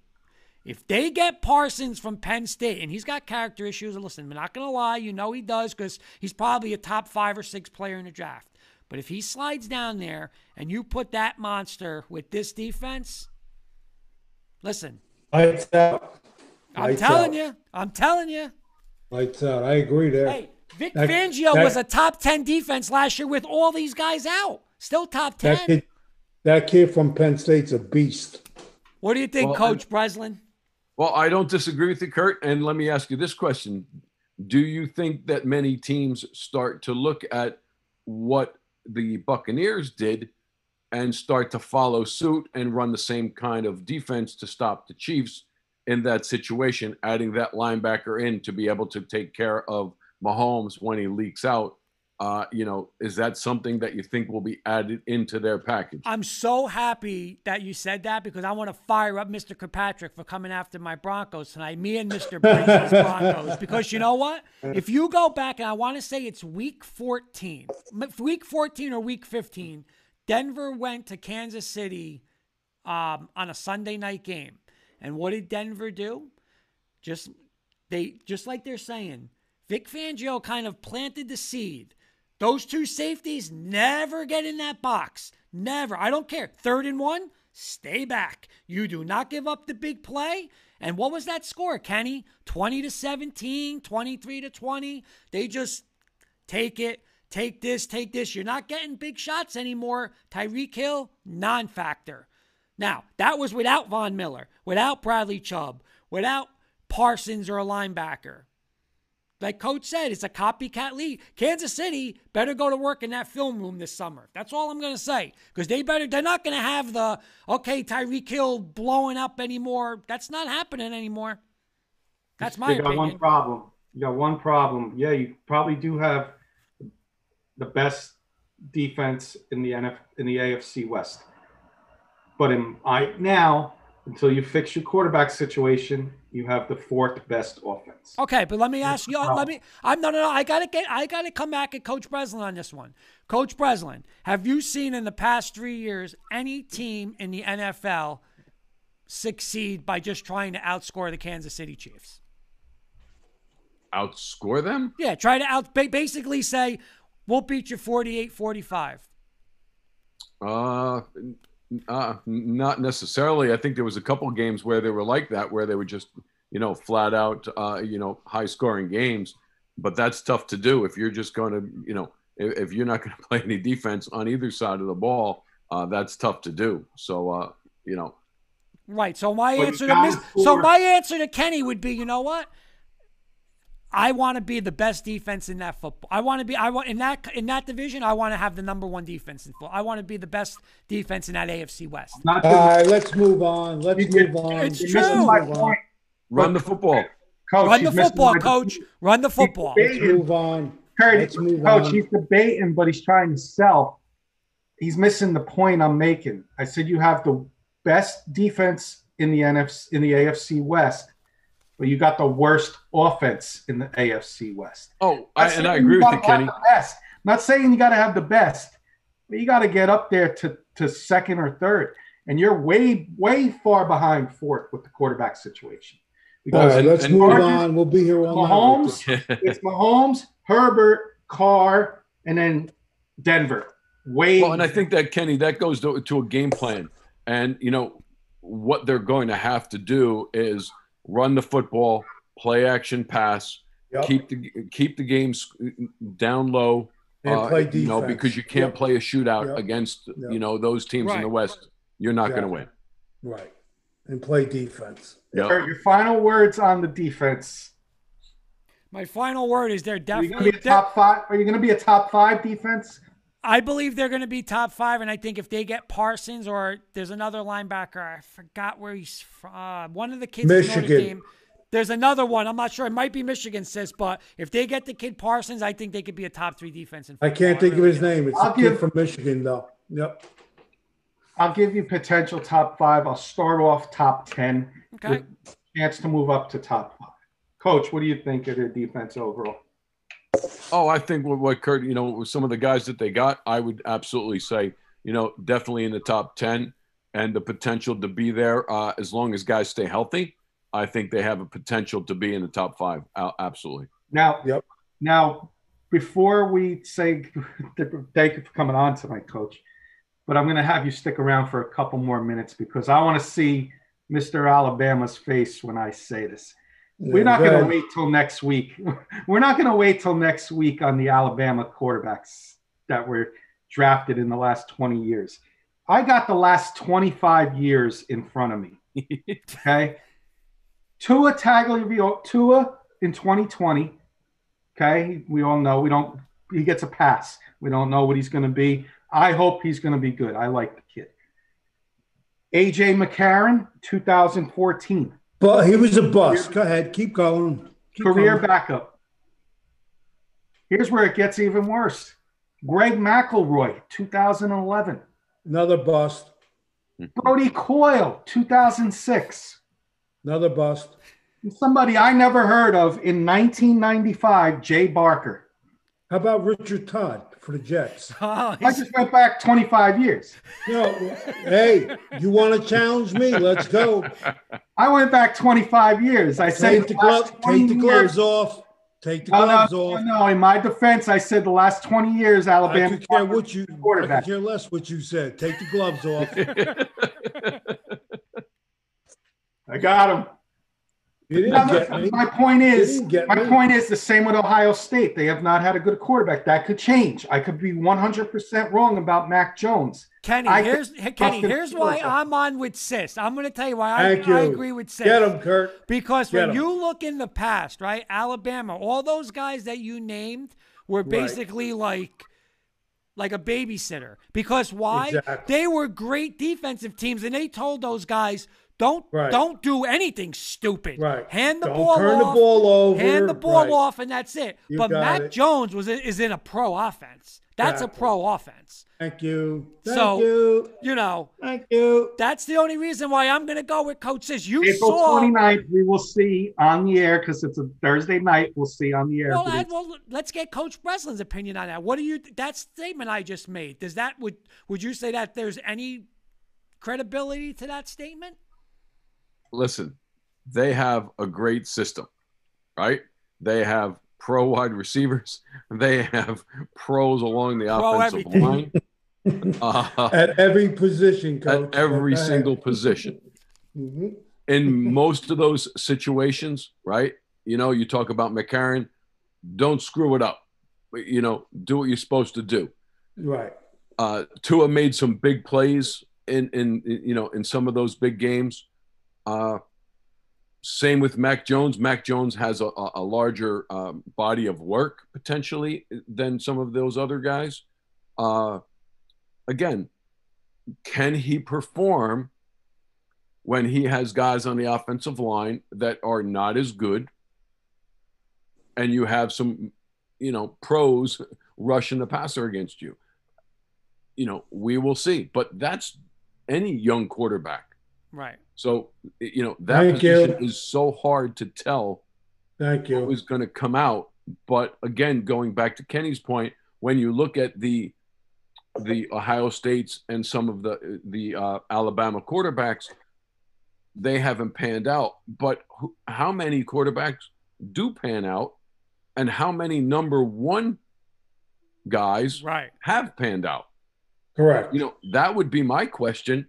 When you look back at number one, you know, draft picks over the past, Oh, say, the five bus or list six, is high. five to 10 high. years, because you got to remember, where are they going? They're going to teams that are bad, Right. Bad. yeah, bad. So Great point. if great you point. if you don't have a good offensive line to protect them, you're not developing a system that is to their strengths. Correct. It's so hard to play that position to begin with. Right. Yep. You know what's funny that you said that, coach? It's like, of course, these quarterbacks want to go higher and you make your more money and stuff like that, or I got to go first round and stuff like that. But look at somebody like Russell Wilson, right? Second round, I think he was a second round pick, Yep. right? And you're going to a team that's just, I mean, a sick, de- one of the best defenses in football. Like, you're eventually going to make your money but you're going to win. You're going to win a Super Bowl in year two. You're going to, you know, go to a Super Bowl in year three. Like you're saying, you're going to go like to the Jets. I mean, Zach Wilson's going to be running for his life year one. You know, Yeah. like they better have the bootlegs and stuff in because Right. he ain't going to be standing back there. They got no that- line. You're right. You know, so you're and right. GMs, right? And GMs, they're you know, if you're taking a quarterback and if he doesn't pan out, that kid's getting, you know, that guy's getting fired, yep. right? So you are banking on that. But if you're taking a quarterback in the second or third round and you know you have somebody halfway decent and you can build up that guy, you know, that's going to be helpful. But Yeah. if you're taking someone one through five, you better be playing them. Yep. Agree. Because you're Okay. attached to the hip, just like Kenny's and Sis's guy. What's his name? The GM, Kenny, your guy. Gettleman. Gettleman and Jones. There's Gettleman already and talk. Jones is attached to the hip. If Jones doesn't pan out, Gettleman ain't getting another shot at quarterback. He's gone. Right. No, and I think he's a pretty good player, but he's always running for his life. Yep. Now, can he do a better job of protecting the football? Listen, Yes. how good was Eli, right? In certain situations, he get pressure. Hey, listen, fall down, throw it out of bounds, tuck it up, tuck it in, and fall down. You know, don't give the ball away. Correct. Correct. But I got one more. You know what? I got one more question, Kenny. I'm sorry. One more question because you I, to get that point about that because it was funny. Me and Jen were doing a walk, taking a walk, and we were talking a little bit about football. and We are talking about Drew Lock. But do you think though that for a player like Drew Lock, he was at Missouri in the SEC. Basically, if they don't score on their drive, they're probably giving up seven points because their defense is so bad. Do you think though it's just like that mentality is like? I can't take a sack. I have to make a play. I have to score on this series. Like, do you think it's just that's their mentality because of what they see? That's why I think Mac Jones is like you're saying. Matt Jones, Mac Jones is we'll punt and let play defense. In Missouri, Drew Lock couldn't do that because it'd be fourteen nothing before you blink. Do you think that's Yep. hard for like Daniel Jones and Duke? They weren't good. You know, like, do you think in their mentality is I gotta score, I gotta score, I gotta move? Like, I I can't do the, you know, punt the ball and play defense. I think a lot of guys do that now. Even in the NFL, you know, you look at Daniel. There's a lot of guys that are are trying to do too much, uh, especially if their defense is average at best, and they're trying to outscore teams. You know, they're uh, they're trying to make plays, or they're trying to impress, right? Right. And they're you know because they're making a lot of money too, so that pressure to perform is hard as well. And they're you know they're always looking to you know get that next contract, and you know so Yep. Yep. Yep. yeah. That's why Coach Brislin's a guru. That's it. Absolutely. It's a hard position. Justin Fields, number three. You're hearing it here first. Nighty night, Kenny. Take some nighty night pills tonight when you go to sleep. Well, Kenny, let me ask you this, Kenny. If they do draft uh, draft Justin Fields or even Mac Jones, Yes. okay, do you trade Jimmy Garoppolo? I would try, but I the 49ers are in a situation where they're in win now. Like they got a chance. They're not in like the like okay, so yeah, I would keep Jimmy Garoppolo and still start him this year because you're contending for a Super Bowl. Are you going to do it with a rookie quarterback or a veteran who's been there for a few years? Well, then Like, let me not ask in you the same this. situation as the Jets. We're not in the same situation as uh, as the Jaguars. All these teams that are going to be drafting quarterbacks in the first round. But we're they- not in the same situation with that. The 49ers are going to be contending for not only the uh, NFC West, they're going to be a contender for the Super Bowl. Right, but they were in a Super Bowl with Garoppolo, and what was everybody saying? He cost them the Super Bowl. He definitely did. Right. Yeah. So if that's the case, and they moved all the way up to number three, there are many, many teams that are quarterback hungry, right? Yep. So you draft this kid number three, whether it's Jones or Fields.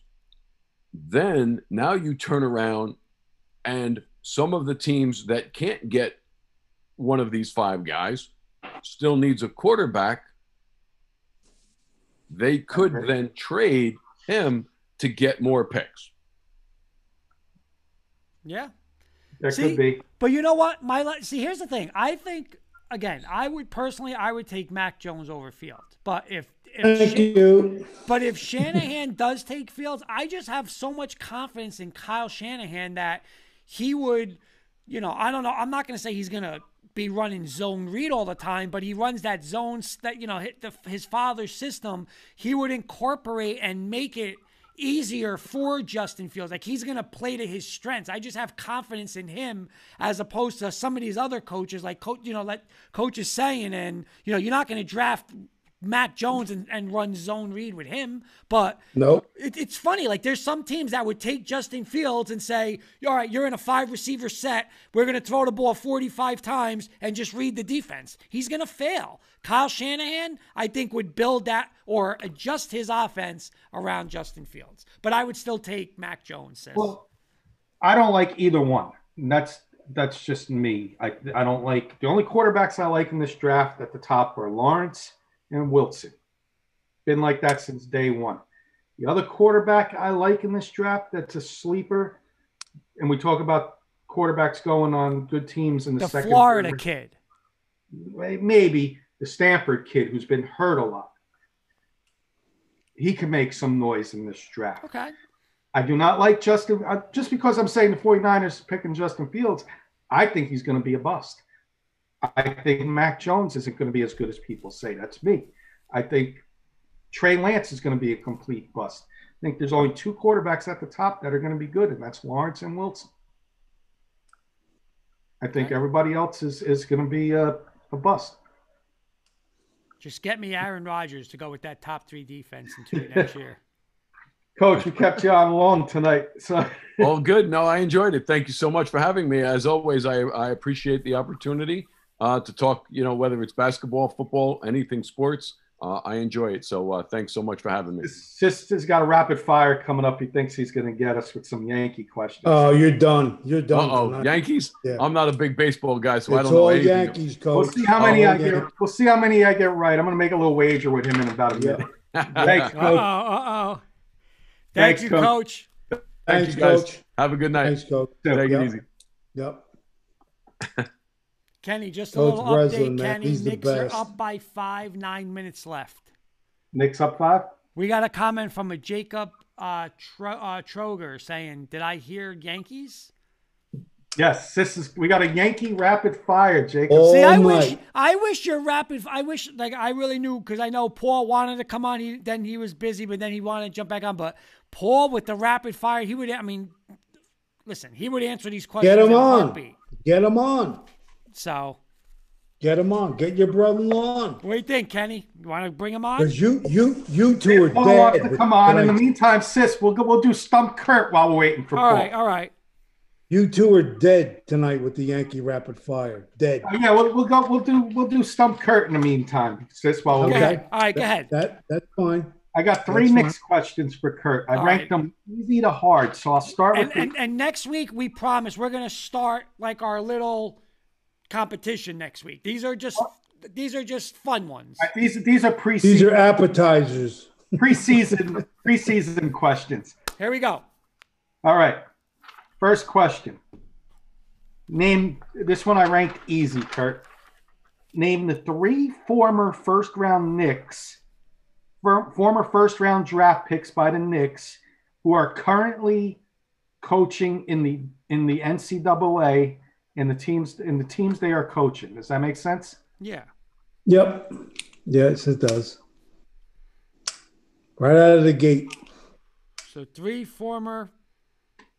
All right. Three well, Knicks, three former Knicks are now coaching in the NCAA. And I want the teams they are coaching. That's a piece of cake for him. and their first round picks. Yeah. Yep. All right. Well, That's obviously Hubert. Davis, North Carolina. Patrick Ewing, Georgetown. Yep. It's not Mark Jackson. No, the other one's a little older. A little older. But what, what would he? Because this, I, the reason why I'm giving you this hint is because I know I got like from Ewing. Usually I do from Ewing. Right. This is today. before This is Ewing. a little before Ewing, but he recently got hired. He recently got Oh, hired. Get this. Look, look what I'm pointing to. You're pointing to a Nick hat. Yeah. He just got hired. Oh, Mike Woodson. Yep. I All right. gave you that one. All right, you gave me that one. Good. All right. Here's a medium one. Here's here's a, here's an intermediate one for you. Go ahead. In 2006, Yep. the Knicks had three first round draft picks. Yes. After John Wallace, who were the other two? Oh, definitely was Walter McCarty. Right? from Kentucky, and the other kid was from Mississippi State. Um, uh, I don't remember his name. Uh, Jones, some kind of Jones. Dante Jones, I'll give it to you. What's up, Paul?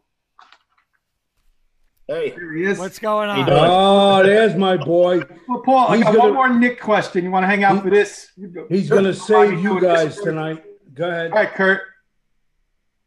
Uh, since 2010, the Knicks had eight first round picks. Start naming them. Since 2010, Yeah, eight. eight first round picks. So from 20. right, I got I got to write these down. All right, Obi Toppin, Yep. quickly. Nope. Quickly was a first round pick. Not by the Knicks. Oh, okay. So you want just me okay, okay.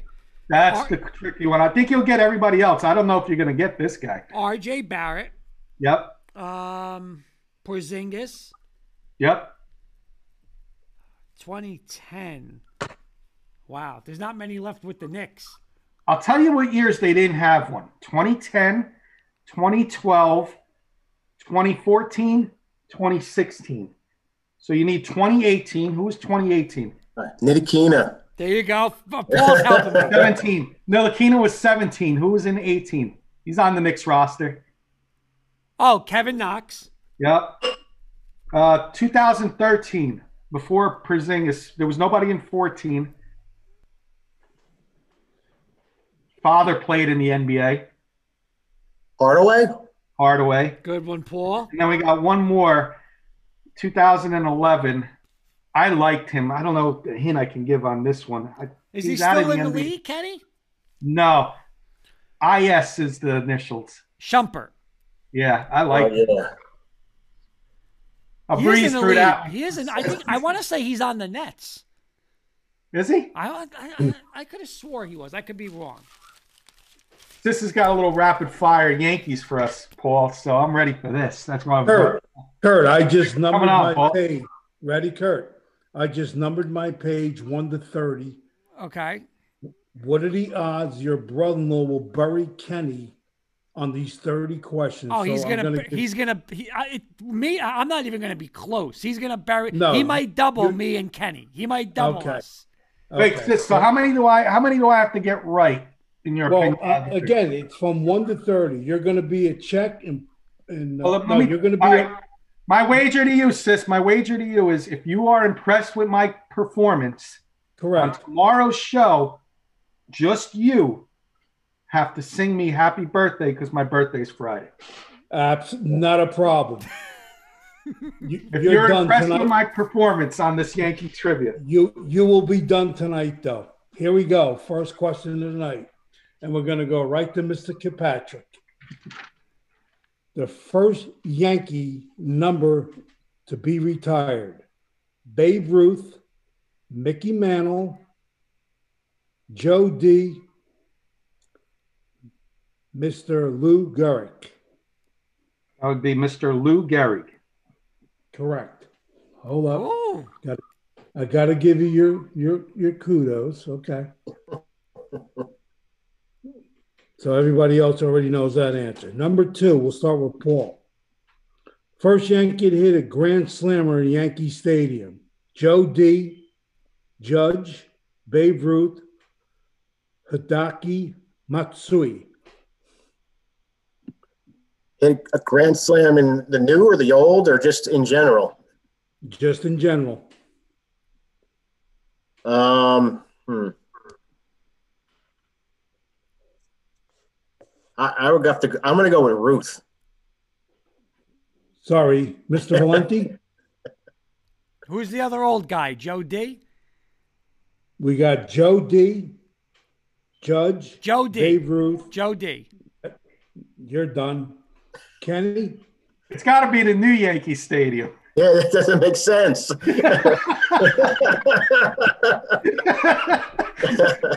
well, again, it, it's Hideki Matsui. Well, He's the only one that's there's no, there's no way you were going to get it. They already eliminated the other people. Okay, I'll give it to you though. Next one, Matsui. we'll start with well, Kenny. How many World Series did Casey Stengel win? Ooh, Good question. try. That's a good one. That's a good one. No shit. Uh, on. I gotta do this. I'm gonna go. I'm gonna go nine.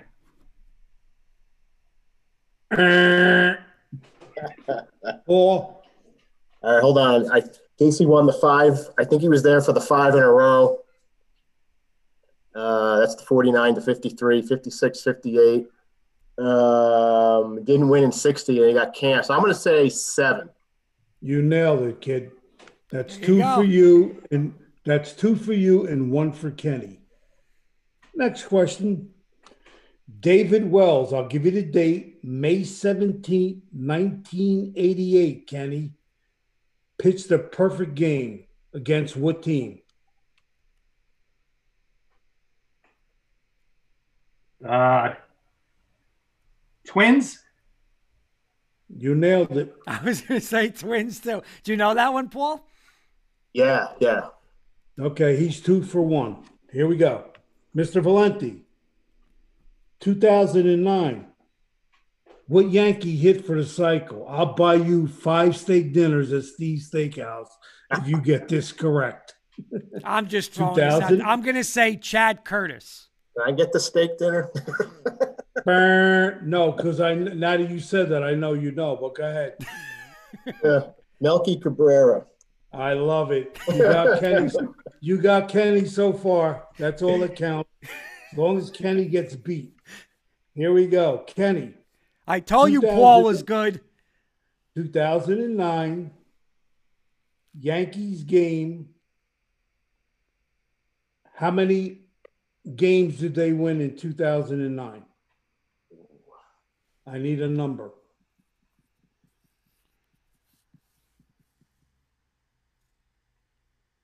Wow. You're done. I love you. 104. you were close.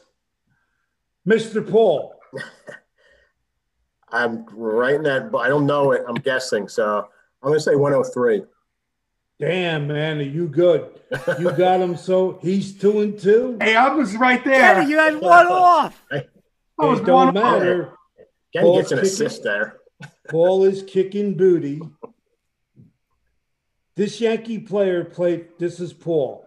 This Yankee player for played for Texas, Atlanta, the Braves, and the Dodgers.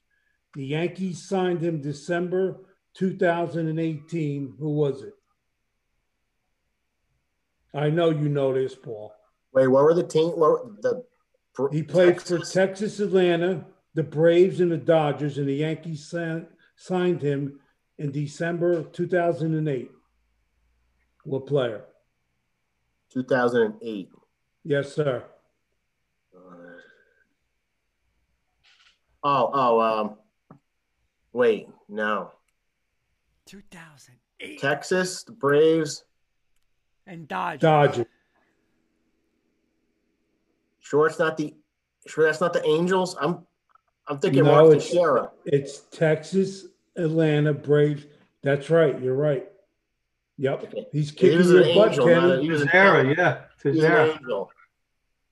Don't mess Okay. with Paul. He got an answer. Right? He led the Yankees in RBIs, Paul, in 2007. You can start burying Kenny if you get this. Kenny's two and two. You're like five and one, I think, so far. Yep. this is this is me or someone else. No, this is you. RBIs. Led the Yankees in RBIs in 2007.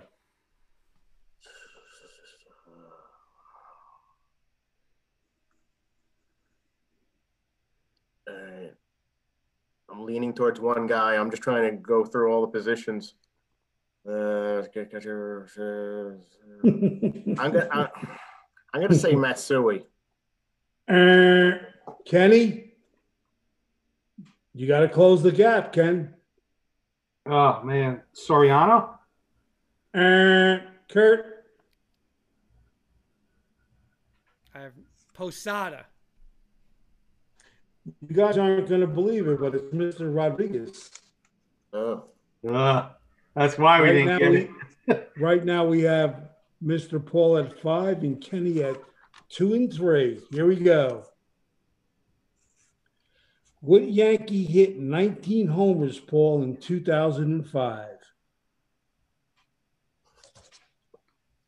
Man, See the questions he gives us, Paul. How the hell are we gonna know this answer? That's uh, Paul, Paul's the only one on this panel tonight that'll get this. I, am terrible He's gonna- Yankees. Kurt, he's going to win this by a landslide. Oh, of course. He's gonna bail or Gonzaga. on can I, can I throw a guess out? I got the first guess. go I, I No, no, no. Wait, wait your turn. Be a gentleman. Paul's been going first every time. Paul's on. No, he hasn't. I'm messing around. I'm messing around.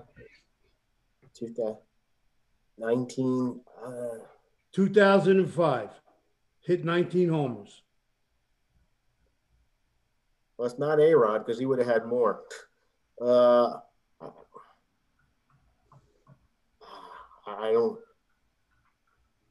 Posada? Er, Kenny, Yeah, that was my guess. you want to take another shot or no? Yeah, yeah, I do. I'm gonna. I'm. I got. I, I think I'm gonna throw. uh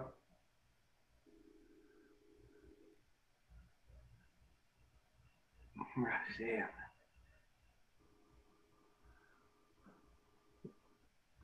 Was it? uh Was it Jeter? You plucked that out of your nose. Three and three. Here we go. You got it, Kenny. See, He did. he didn't want me to go first. My first guess was Posada. Well, okay, that's okay. Kenny, 2005, the Tampa Bay Yankees played in a game which was the highest score. It was 20 to 11. Who was the winning pitcher? What year was it? No, two, 2005, the Yankees played Tampa.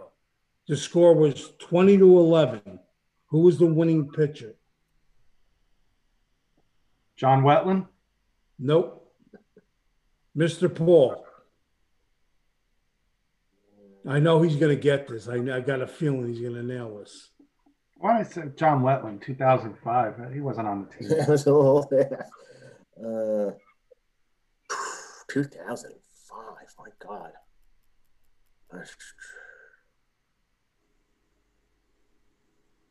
Jaret Wright. No, I'm shocked you didn't get that. Kurt, I have no idea. Um, Randy, Randy Johnson. Woo. Moving along. What was sis? Was it a complete game? Yes. Kenny. Derek Jeter's batting average in 2009. This will put you at three and five in case you miss. or four and four. Three, 334. Damn, Kenny, that was good. Very good. I'm He- very impressed with that. he didn't get it. yes, he did. It's 334, bro. Kenny's on a computer. You're looking on his baseball on a computer. I just, Yeah, he, he's card. Googling this I was shit. just Look a wild. That was just a wild lucky guess. I figured around 330. You were. I just said, what number am I going to throw out there? Not 333, not 330. I threw 334 out there. Okay. Paul, regular season wins, most games record. His record was 19 and 8. What pitcher for the Yankees? Regular season wins, most games. Record was 19 and 8. You're going to get this. I know you are. Are we, what are we talking? This what are we? What year are we talking about? We're not talking any year. The pressure's on, buddy. We go through this every week, Paul. oh. Um. Can't give it away like that. You got to think a little bit. well, a lot of people won 19 games. You got to think. I got a guess. I got a guess. Can I throw out a guess, Kenny? Uh, sis? Go ahead. Mike Mussina. Bingo. No good. Ah, I got a guess. Can I throw one out? Go ahead. Andy Pettitte. Well, you just went to four and five. Paul?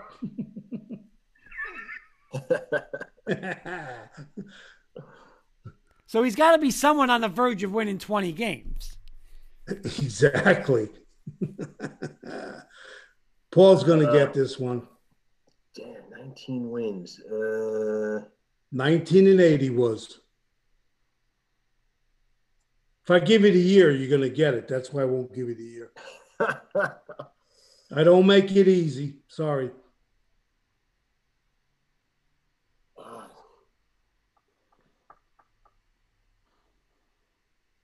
I, the only other guy I could think of that won 19 games was uh, Ed Figueroa back in the 70s. Ah, you you just went to five and three, my friend. Give us a hint. Cease- Decade. Give us a hint. Decade. I know. It I know we all got it wrong. So Nope, don't. nope, nope. It was CC. Kenny. Oh, I was thinking him. I was thinking him right after. Kenny, September 21st, 2008. First game at Yankee Stadium. Who did the Yankees play? You'll go to four and six on this one. Wait, wait. First game or last game? No, first game, In September? 2008. No, that's but got 09, 09's the first year at the new stadium now. so it's gotta be the last game. I have it as the first game. All right, well, I'll, I'll tell you what, I'll make it easy. The final game. Orioles. Kenny saying Orioles? Final Correct. game? Yeah. Yep, he's that's correct. Five and five. We'll give you that one. Paul, 2002. Who led the Yankees in doubles? I'm gonna say I'm gonna say Alfonso Soriano. Uh, Kenny, 2002. Thousand. Paul, Paul's at five and four. Kenny's at five and five. Mister it, uh, Kilpatrick led the Yankees in doubles. 2002. let's go with uh, Burn Baby Burn. Who? Bernie Williams. No. You just went to five and six. Kurt? Jeter? Jorge Posada. Ah, that was my second guess. We're going to go to Kurt first on this one. Alex Rodriguez, excuse me, Alex Rodriguez led the major league in home runs. He had 54. Okay. How many grand slams did he have? That year? And against who? Oh, I'll tell you what. Out of the three, just name one. All right, I'm gonna say. Well, I was gonna say three. I swear to God, I was gonna say three, but I'll say Well, Blue, then- Blue Jays. Wrong. Kenny? Throw the Orioles mm-hmm. out there again. That's one. What's the other two? Throw the Blue Jays out. The Blue Jays are done. You have two more.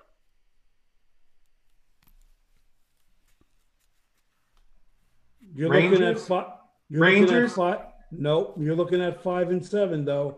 One Yeah, more guess. Uh, one more guess. I'll throw uh, Twins. Nope. Paul. How about Angels? Nope. Seattle. nope. Okay, you're at five and five. Red Sox. It's o- calm down. Orioles, White Sox, Devil Rays. Well, we That's knew he the didn't end do of it against the Red Sox. That was a choke. That's the end of that question. Or the playoffs. 2000, we'll go to Paul first. 2009 designated hitter for the Yankees. Um, Hideki Matsui. Okay, you're at five and six. Kenny's at five and seven. Kurt, He threw it easy. He threw a little batting Go practice there. That was a 70 mile an hour fastball. Kurt, 2008. Who hit the last home run at the old Yankee Stadium? Hmm. He, there's no way he's getting this ball. Who's up, me? I'm up. No, Paul. No, uh, Kurt's up. Robinson Cano. Er, Kenny, Oh man. I'll go You're neck and neck with Paul now. 2008, right? Uh, 2008. jeez. A Rod? Nope. Mr. Paul.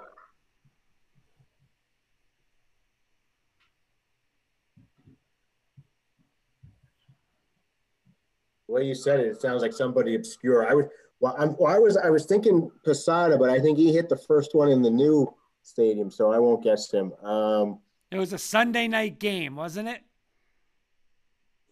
That's one of my that's one of my questions. Now I got to take it out because he already nailed it. But now we're talking about 2008, the final home run at Yankee Stadium. Uh, I'm trying to think of some of the players in there, some of the weird ones. Uh,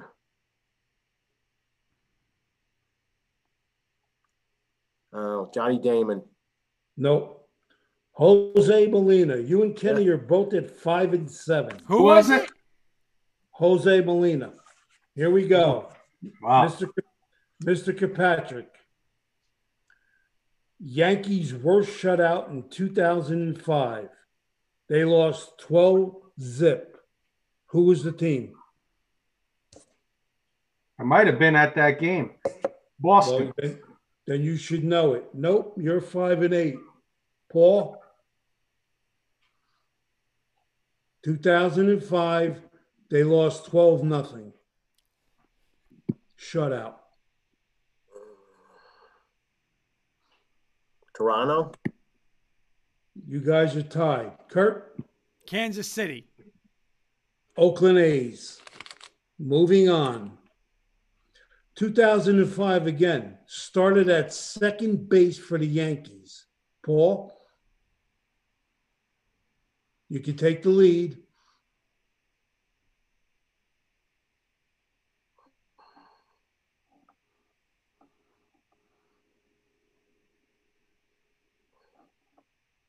Yeah, this was a tough one because I think I think I did my homework today.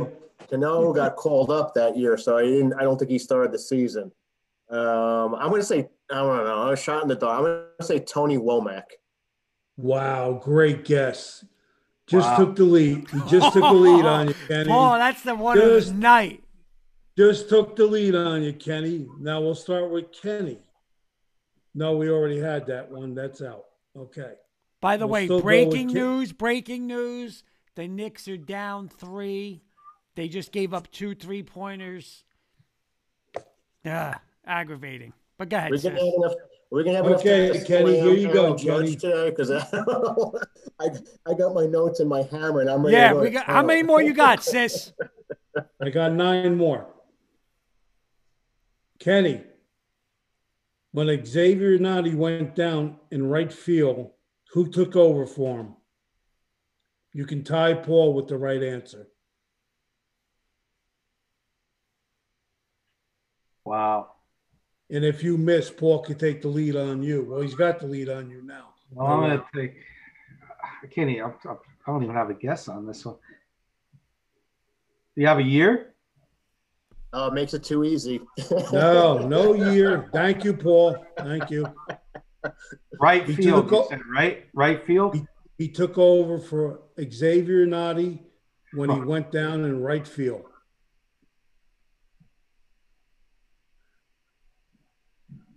Shane Spencer. Eh, Paul, Uh, you I'm can go up sure by two, Paul, here. I'm pretty sure it's Nick Swisher. You're up by two.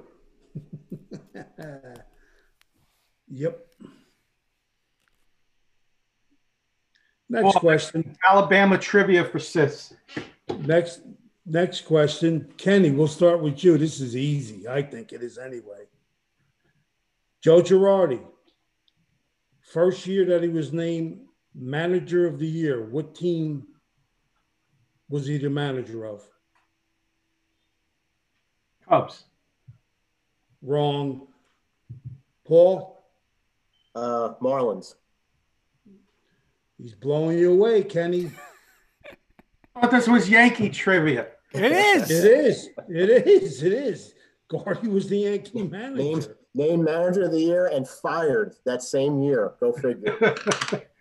We'll go to Paul, being that he has the lead. 2008, and I'm giving you the year. What Yankee team member led the team in hits? He had 180 hits.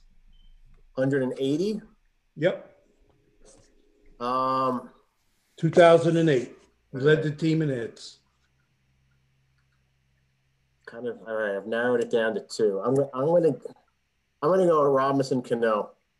Wrong. Next. That was my guess.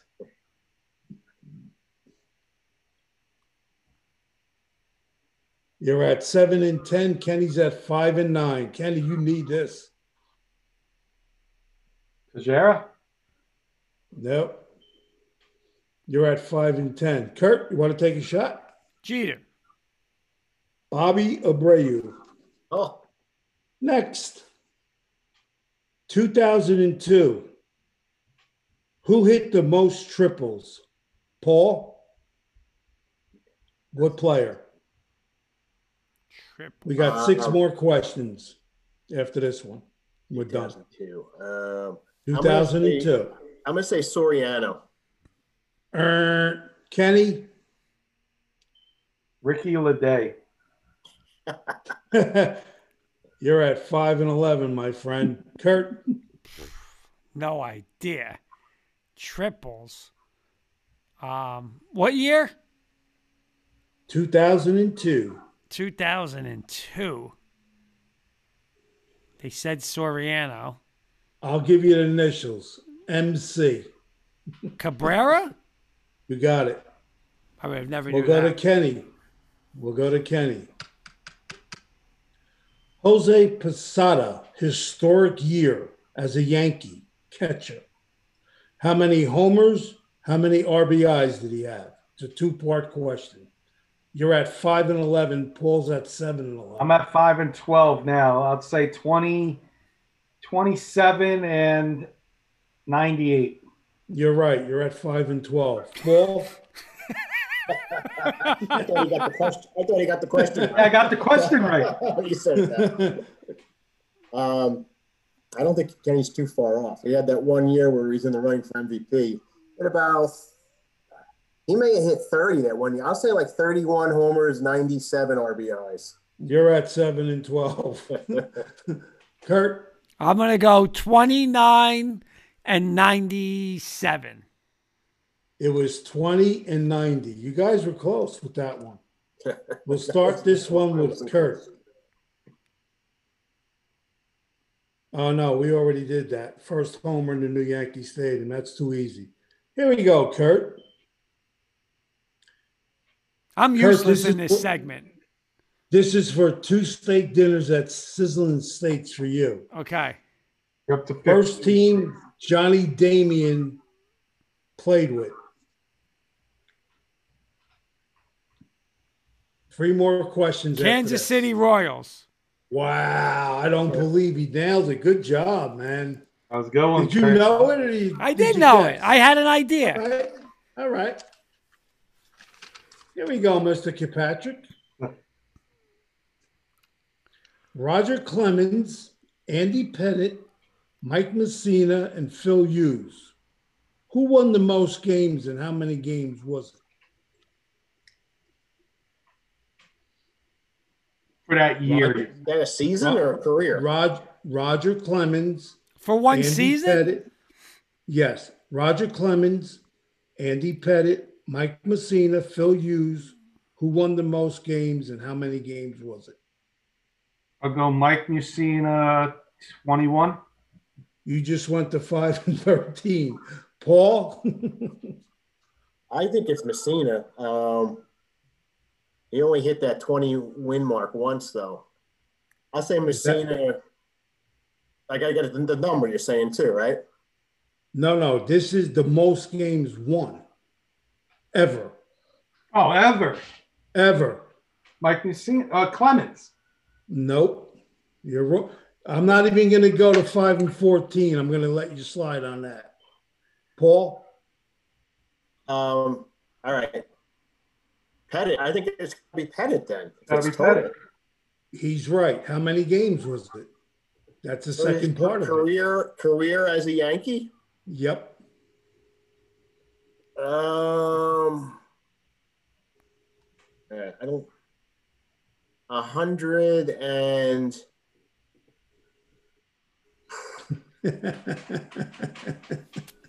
it's a hard one. It really is. hundred and eighty-one. Kurt, 160, 167. Paul just went to seven and thirteen. Kenny's at five and thirteen. It was Pettitte, one forty one. We'll go to Kurt. How many more we got? 2000 We only have two more. Okay. Kurt, 2005 MVP season. How many homers did this person hit? He hit 48. I'm not giving, I'm not giving you anything. I gave you the year and I gave you how many homers. Is it A Rod? You got it. It looks like Paul's That is going to win this. It's it's seven to thirteen and five to thirteen. We'll go with Kenny.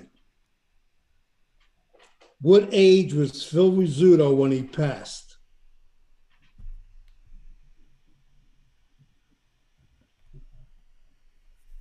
Eighty-nine. You got it. So you Did you he really? at- he- Kenny wound up at five and fourteen, and my boy Mr. Paul beat him at seven and thirteen. That wraps up this segment for rapid fire with Mr. Sis this evening. Next week, boys. Bring it on. Alabama Bring- homework. We put Bring him it on the spot with on. Bring it Alabama. on. I don't. I don't even need to study. All right, You so let's it get here. to You don't have to study. Kenny, I want to know who was who wore number nine in the year two in the year two thousand and four for the for the Not. Not a problem. Let's do this. We got Paul's been fired up all day, texting me about Oh, the news with Mr. Judge again. So, Kenny, let's give Paul the floor and Paul just gets the floor absolutely. let him vent. What's your because we you were were venting on Facebook, me and him as well. You were, you've been on the show. You know, I've been totally against giving Judge any kind of extension and big money. Go ahead, Paul. What's your thoughts on All it? I'll preface it with this. I think Aaron Judge is a nice guy and a very good player when he's healthy. But the key the key thing is when he's healthy. And I actually put I was putting these notes together actually before I came on. Aaron Judge's injury history goes all the way back to 2016. He played when he was in the minors, he missed a month with a knee injury. When he got called up in September for his first games, he missed 16 of his 43 games. That's and I put I put a number on this. He missed 37% of his games that, that year.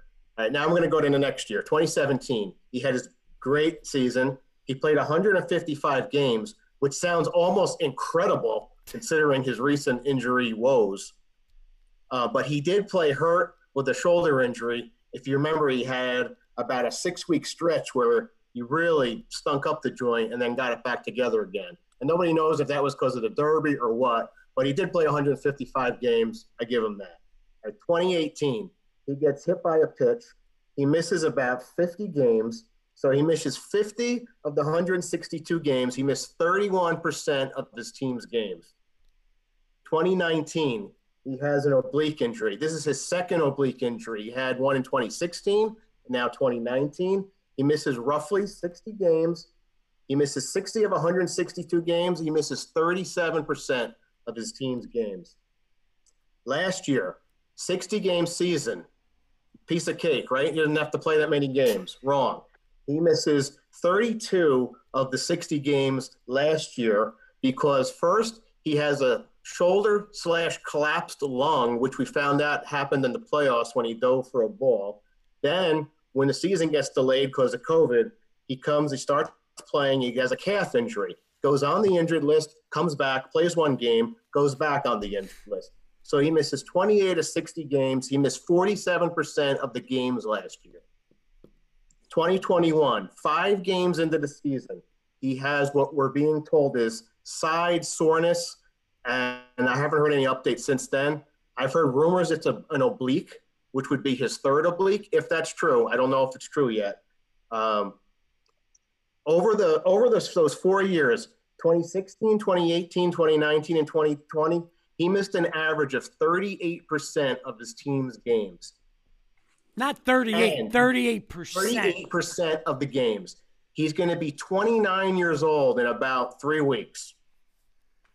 You want him on your team? Uh, you want to sign him to a 10 year deal at 30 million a season? Not I, me. I couldn't I couldn't even watch a game anymore if the Yankees invested that type of money in it.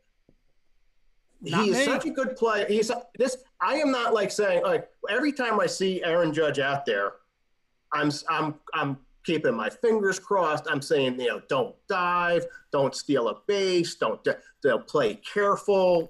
I've never seen a guy so fragile. And what we have is really with these number, it's a combination of fragile and bad luck because there is some bad luck in there too. But some sometimes people just can't get it together. I don't know. I don't know what it is. It's just it's just a bad run of injury woes, and I don't know how else to explain it. You know, I to me like the writing was on the wall because there were so many. That was quite a bit of history. I just kind of ran you know, ran off. So like you know, I don't know what else to go off of. I mean, it's just the fact that it happened this year and happened so quick. I can't say I'm surprised. I'm disappointed. I'm not. I'm not celebrating because of this, but it's just, you know, me, Kurt. We were just at saw each other over Easter, and we made like a little joke bet. Would he be on the injured list by Memorial Day? did, and I, we I said he'll be. Did we not say this? We I did. said I think sooner, because based on what we've seen, how could I sit there and think this guy's going to rattle off 140 games? If he played 130 games, I'd be impressed at this point. Well, Paul, Coach Brislin I said saying, 120 if he wants a contract, and he ain't gonna even do that. But, Yeah, but I have- Kenny, Kenny, Coach Brislin's saying this. You know, some of these guys have to change the workout program. Some of them are not very flexible at all and susceptible to injuries. I mean, is it because like they showed like you know, you, you know, you're worried about the weights and the bigness and you know and that. I mean, I don't know, but it's something, Paul, because it's getting ridiculous. like we're joking, but this is what game seven, game six, like Five. Five, I'm gonna, five. I'm gonna. Unfortunately, Paul, I hope you get to watch Yankee games next year, but I think Judge is gonna be here for the long haul. And me, I don't, I don't, I don't want him here. But as long as Cashman's here, that's his guy. They got, they got the the seats in the in the in the right field stands. Judge's chambers. So what is he? A gimmick. He sells. So as long as he's selling, he's going to be a Yankee. And as and Cashman, as the years are going on, I am done with Cashman. I was telling Paul today. I know Sis is on board with this. I have never been so down. Kurt, you said this last week. I can't believe you're talking about the Yankees like this. I know. I, know. I have no confidence in this team, and they're the favorites to win the American League. I have no confidence at all in this team if they make the playoffs this year. If. And that goes from the top, from Cashman, all the way down to the players. I have no confidence in anybody on this Yankees team, and that includes Gerrit Cole, all these guys. I don't have any confidence in any of them when when it comes to the playoffs. But you know what? Sis nailed it on opening day. He, me and him were texting, and he was like, "Same thing. Here we go. Runner on second. You know, like how many times has Sis said, "Here we're gonna get." You're gonna and they just started the runner on second, but Sis always said, "All right, Bases, get a double, loaded, strike out, strike out." Like he said, Sis said it. He was like he nailed Bases it. loaded, bounces into a double play. I said, and Paul, I was saying this. I texted Kurt yesterday. I said, Judge, home run, no surprise against the Orioles. You know, against against bad pitching, yeah, they'll hit. But what's going to happen when they face that good pitching? You know, I want to see him do it against the young pitcher pitchers. I want to see him do it against Glasnow. I want to see him do it against the White Sox pitching. You're not going to see it. So when they face those teams, the Yankees will lose 75% of those games. But you know what though, Kenny? The Kenny? only, what the only thing. I disagree. Go ahead, The only thing I disagree with Kenny, Cashman's boy is not Judge. Hicks. It's Mr. Hicks. Right. Thank you. He's got at least four or five guys it was on there. awful. That's his boy, Mr. Hicks. He's terrible. He's he struck out six times since Sunday. He stinks. And he's number three batter. And I know in the middle of the line. I, Look, look at look at they put in Guardy tonight. I only watched a little bit of it. Base hit first time up. You know, you know what though? Cashman has at least Cashman has five guys, and I'll name them. Hicks. I'm sorry, Judge is his boy. You'll see that when he gives him 30 Hicks is million. his number one boy, but go ahead. Hicks, Judge will get 30 million. That's number two. don't say that, please. Torres is his guy, and I like Torres, so I'm okay with that. Sanchez is his guy. Oh, There's Sweet. no competition for Sanchez. Why? So that's that's his guy. That's four. And five, I guess I don't know who five would be, but I'd say he's got at least four guys. But you Maybe but- Luke Voit, maybe Luke Voit, and I like Luke Voit. But Kenny, here's the here's the situation, and and where where Paul's bringing it up is like it's on to another level now because this is where we had this whole argument with NFL quarterbacks with Prescott and Cousins, and you're paying nothing for for Judge now, and the, the numbers that Paul rattled off were just they're they're ridiculous. Thirty whatever percent of games, and you're paying this guy nothing. So it's like okay, but if you commit to this guy 300 million for 10 years it's not going to get better he's not going to get healthier it's only going to get worse when he's getting older how could Well, you great. pay that how great. could Well- you pay that you may, I know it's just one injury, but you may see this with the, the Padres. You can't pay it. You paid Tatis all this money. He's hurt already. Lindor, they gave all this money. You can't give these guys all this money, and you know, all it takes is one injury. You're out for the year, and you're getting paid thirty million to sit out for a whole year.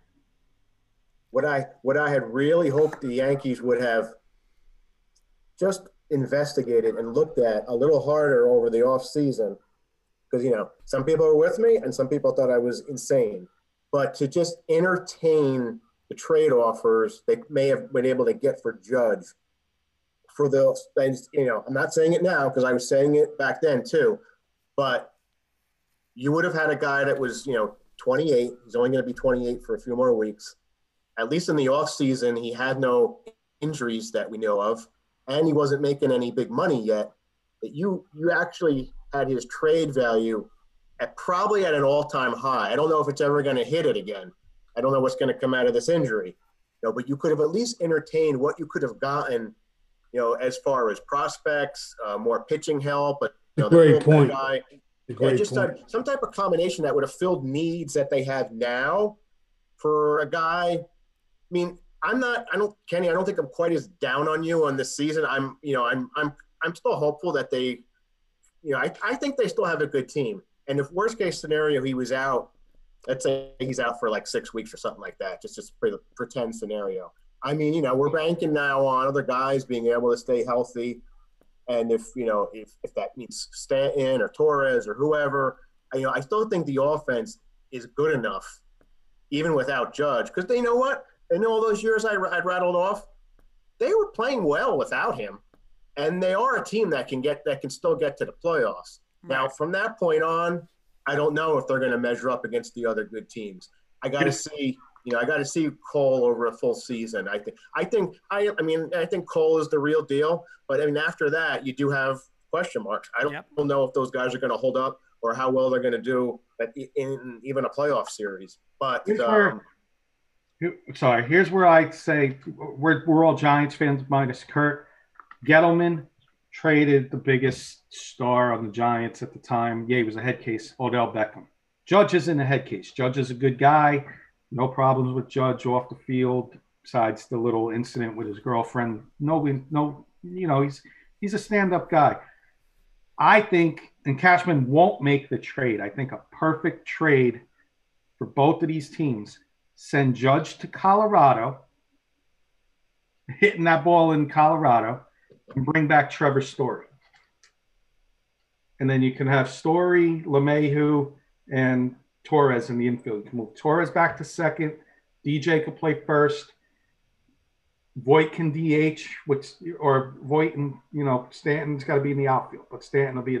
Stanton can't play the outfield because he'll be hurt. You can't play him in the outfield; he'll get hurt. That's But he makes three hundred million. But he makes three hundred million. You know, it's, Yeah. it's it's just it's just sad situation. I'm down on Cashman. I hope I'm wrong about the Yankees, but I'm not excited about this. See, I just my only my last point. I know it's getting late, but my last point, and me and Sis always agree with this, and I guess you know we want Paul's view, is what did the Yankees like? T- the Yankees just did nothing. Like it was like last year. Like I don't know. Like that's like saying, you know, I have a great offense in football, but my defense stinks, and I'm gonna draft two more receivers and a running back and leave my defense. like, what did the Yankees do? Like, the Yankees' problem was in the postseason, they strike out too much, they don't have contact hitters, and they don't have pitchers behind, like Paul said, Cole. What, what did they do in the offseason? The, the, the lineup's the same. Nothing's changed with the lineup. Nothing. Not, Well, let me ask you a question. I didn't see tonight's game. With Judge out of the lineup, who's batting two? Gleyber Torres. It was Gleyber Torres today. Yep. That's who it should be going forward, either two or three spot. It'll never happen. But once Judge comes back, he's back in the two spot. Of course. I don't Why? get it. They will not. They they will not bat Judge and Stanton back to back No. unless they're like held at gunpoint. They want a lefty in between those two, and That's you a know great have point. no lefties. That's a and great they point. just won't do it. Yep, I agree. And Hicks ain't protecting either one of the. Hicks ain't Right, protecting. right, but see, that's my point. Like that, that sounds good, but like, that, shouldn't that lefty be a good lefty? Like, I'm, listen, I'm a lefty. I'm not gonna bat third. I bat lefty, but they're not gonna put me in there. Like, get a good, legit lefty. Get a lefty. Yeah, you have. They have them. There's They there's have so them. many other like side issues with it because the Yankees aren't going to spend because you you guys all know they're already committed salary wise to Stanton for like the next seven years and Cole for the next seven years. How many thirty million dollar a year guys can you put on your team? It gets it hits a point where it's like it's not. And then how are you going to try and keep Torres and, and any other guy? Right, but that's why. But guys? Paul, that's why it's so, it's even ten times more important than we're talking about with Judge. You just can't go and say this guy hit some home runs and he's got the Judge chamber and whatever. Like you, you can't. you're not gonna win like that. Like you're saying, you did call. Hey, you made a mistake with Stanton. You made the mistake. You, you, you they did. They made that mistake. But you got to live with it. You can't on, get out of that. very on a small side note, because I know we're getting we're running out of time. Small side note: the Yankees traded for Rougned Odor, released Thairo Estrada, who I thought was who could have been you know decent decent, decent infielder backup. And there's my number. There's another one of Cashman's guys. Tyler Wade stays on the team, and and in the and in the in the starting in on the roster on the active roster. I thought Thairo Estrada could play all the infield positions and did a decent job when he got called up emergency situation. You you guys could disagree. Mister Brett Gardner is the answer. Uh, That's me. I, I, sis, I'm with you, man. I, I just, you know, we we He's getting up in age now, but but I that's don't But care. he comes. I'm a but big Gardner he comes, fan. I, I love He Gardner. comes through. He comes. He does, through. sis. That's You know what? point. If it's a play, if it's Game Seven of the Yep. ALCS, Money's on the line. and money's on the line. Obviously, I Yep. want LeMahieu up. The second guy I want up disag- is I agree and disagree. It I is. agree and disagree. Paul, be be the deciding vote on this. I agree and disagree. I think Gardner I will give you a 10 for 15, but then he'll come back and give you an 0 for 20. He's very streaky hitter. yeah. And I'm, he's I'm getting up in age. So I don't think he's an everyday player anymore. Yeah, that's the thing. The age is the thing. If if Brett Gardner was still um, giving you like the 20 stolen bases and stuff like that, I love him as the fourth outfielder, and I'm glad he's there in case somebody goes down because we all kind of knew somebody will go down. So Brett Gardner is the he's like the modern day like Paul O'Neill. He's just got that grinder mentality. Yep, exactly. I love the him. way he plays. He'll Yeah. dive in the head first to first base. I love the guy. I just know he's not getting a fair, you know, he's getting up in age. Yeah, And he is. Cashman and, and as long as Hicks is there, Gardner's going to be in the back seat. Judge, Judge got hurt last night when he ran into the stands. That's when he got hurt. Yeah, what they're saying you can't because it's still everything is so mysterious with this. Yep.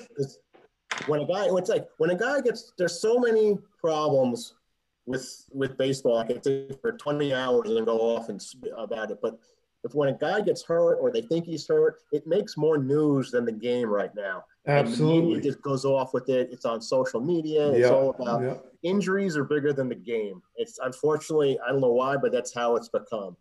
And the baseball as itself, with all the analytics and the other, you know, garbage that's going on right now, Mhm. there's, there's the whole game centers around walks, home um, home runs, strikeouts. You know, using your bullpen like you know, like a man that's been starving for that hasn't eaten food in eight years, and you use every pitcher you can, and you got games going on for four hours. You know, it's not a very watchable game right now. And you can have a whole show just about that. Oh, I know, but here's my last. Here's my last thing is, and again, I always go back to quarterbacks, but and I'll get into. It's, about Aaron Judge, but we talked a couple weeks ago when we said, you know, if if if you're paying, if you have a quarterback and you say, yeah, but I don't want to listen. If he gets down by two touchdowns, oh, we, he can't come back if it's twenty-one to three. Well, if it's twenty-one to three. And you're paying that guy $40 million, he better be coming back from 30 to 3. Because what the hell are you paying him $30 million for? That's like Aaron Judge. We had people, we were talking last year and saying, all right, if the you need a base hit to tie the game in the World Series, who do you want up? And you name seven different Yankees before Judge? Why am I paying him $30 million? He should be Exactly. number one on the board. Right. But people are like, I'll take Gardner, I'll take Torres, I'll take Voit, I'll take this guy. Yep. How could you Yep. then? Then he's not worth thirty million dollars. Just like He's the not. quarterback. Oh well, you know, if the quarterback had a defense, no, no, no, no. We don't have a defense because we pay. We're paying you forty million dollars. you're like Aaron Rodgers. You have me, Paul, Kenny, and Sis as your receivers. You got to make them good. We can't get you sign four receivers. We're giving Right. you all the money. That's Right. why you get all the money. When Kirk Cousins got all the money and they said, why is his team stinks? Because he got 30, whatever, 34 million and they got rid of the defense and his weapons and now he's he's terrible. That's why. Same thing with Aaron Judge. People were saying last year, oh, I'd rather have Voit. I'd rather have Torres. I'd rather have Gardner. I well, then why are you paying him $30 million? He's not your he's not even your top three player on, on your team. Don't pay him. But when he pulled up on the wall last night, I said he's hurt. I knew it. I I'm knew it. Paul. I'm with you. I'm not paying. There's no way I'm paying him. Know it. No way. and it's it's really a shame. It's almost like a like a Greek tragedy. That even though it was five games in, the guy was was looking. You know, he was hitting home runs. He was looking Right. good, and you know, and I say to myself, like, you you want to get excited at the same time. You're like, You can't. when when are we going to hit the dead ends? Because like, Right. I I feel like as we've been conditioned to wait for the injury. It's like, oh, Yep. you know, Yep. five ten games in. Look at the Yankees. Look at the Yankees. Look, Yep. they're all here. Yep. Look, look, look. Yep. Then it's like, uh, somebody's going down, and I don't even want to like think about it, but I just have a feeling somebody's going down. Yep. Like I just, I just, I still don't understand. I'm, I'm not watching the game, but I don't care who's up. Right? It's four three. I think in the top of the eleventh. I'm just following it on ESPN, but you know, so the nu- obviously they're going to start with a runner on second, right? In the bottom of the eleventh, and who's going to be up for the Yankees? Um, I don't know who's going to be up. Uh, blah, blah, blah. Well, whoever. How are just how are they just going to go up and say hit hit hit? You're down a run. Bunt the guy over. I don't care who's up. Bunt them over. I, I just I don't I, I, I just I don't understand. I, I like if Aaron Hicks is up and and there's a runner on second, bunt him over to third because he's gonna he's gonna pop out. Then you're gonna get Stanton striking he out. And if he can't bunt, if he can't bunt, then you know what, Mr. Tyler Wade, come in and do Yeah, something. Yeah, I mean, bunt.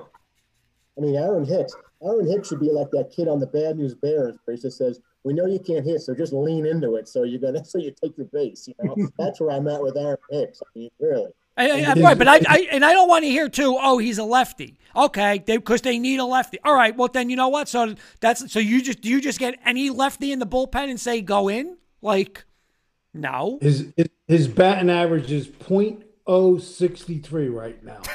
Oh. Again, I didn't watch the whole game tonight. Uh, Did they win? They're losing Uh, four no, three. sis- They're losing four And, that, three. and Kurt, you hit on the other point, but I rattled off what was wrong with the game today. All that's all a lost art. Stolen bases, Yeah. bunting. No gone. doubt. Where No the- doubt. What, you know, remember when Rickey Henderson would steal hundred oh bases? Oh my God. I forget it. Right. The thing that's crazy though, Paul, is that was what, what when are you talking? Eighty five? What was that? Eighty five? Like Yeah, right? well, okay. around. So so they were better athletes back then than they are now. Like all these guys running four fours and four three. You can't get anybody on base. Like and steal, steal. Joke. Come on. But that's it. Final thoughts, Paul. Give me your final thoughts for tonight.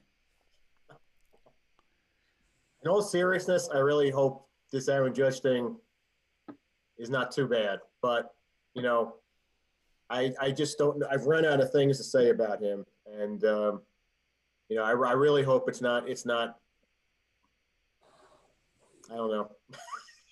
Here's my final thoughts. My final thoughts is this, and I'm going to say something what Kenny said. Kenny, what you said with the home runs and stuff like that's all like cute, and I understand. Like that's for honestly, that's for the Devil Rays. You're the Yankees. You're about championships, man. You know what? Get somebody in there that's going to play. You know what? Get some, if you're paying them 30 million, pay him 30 million. And you know what? You that conversation's got to be had and said, listen, you, you know, just and that's why we all on this panel we all hate Bill Belichick. But you know what? I respect Bill Belichick because he turns around and says, "Listen, don't even ask for 20 million because I'll ship you right to Cleveland." And he did it. And you know what? That's the conversation that's got to have. Listen, you miss 30, what was it, Paul? 38% of your games. I'm not get, you're not get don't even ask for that. You're not getting those years. You're not getting it. If you want it, like you said, go to Colorado and play. You'll hit 50 home runs, you'll win 70 games, and you'll make your money in Colorado. It's not happening here. That conversation has to come from the Yankees though. Like that's where that conversation because people keep thinking, oh, he's Aaron Judge. He's oh my God, he's Aaron Judge. But he's not worth $30 million. He's just he's not, my opinion. Sis, what's your final word? There'll never be a better player than Mickey Mantle. Mr. That's my final words. Final word of the night. Tide is the, the Alabama Crimson Tide. We're going to turn the tide on Mr. Sis next Bring week. Bring it. Bring The it. Alabama Bring trivia. it. I am going to do my homework for one week and I'm going to come up with some doozies for him. You better Okay. start digging back to like 1925. this who is this Alabama guy? Yeah, too easy. That's my final word. I am going to bring out the home run. The, I'm bringing out the heavy hitter trivia questions for you next week, my friend. Bring it. All right, Bring boys. it. Paul, I Ten hope, questions. Paul, I Ten hope you like the. Uh, I hope you like the new green screen that the bunny, the bunny, got delivered this week. yeah, nice, nice. So uh, every week, Coach Brislin helps us with that, and uh, we'll go from there. But boys, see you guys next week. Thank you, Paul, for coming Well, on. thanks for coming Thanks on. having- Coach thanks for Brislin, having thanks for coming, coming on. See you all next week. Thanks for coming on, Paul. Thanks, guys. Have Tomorrow good with night. some wagers, and Sis will be singing happy birthday. There you go. You Later. got it.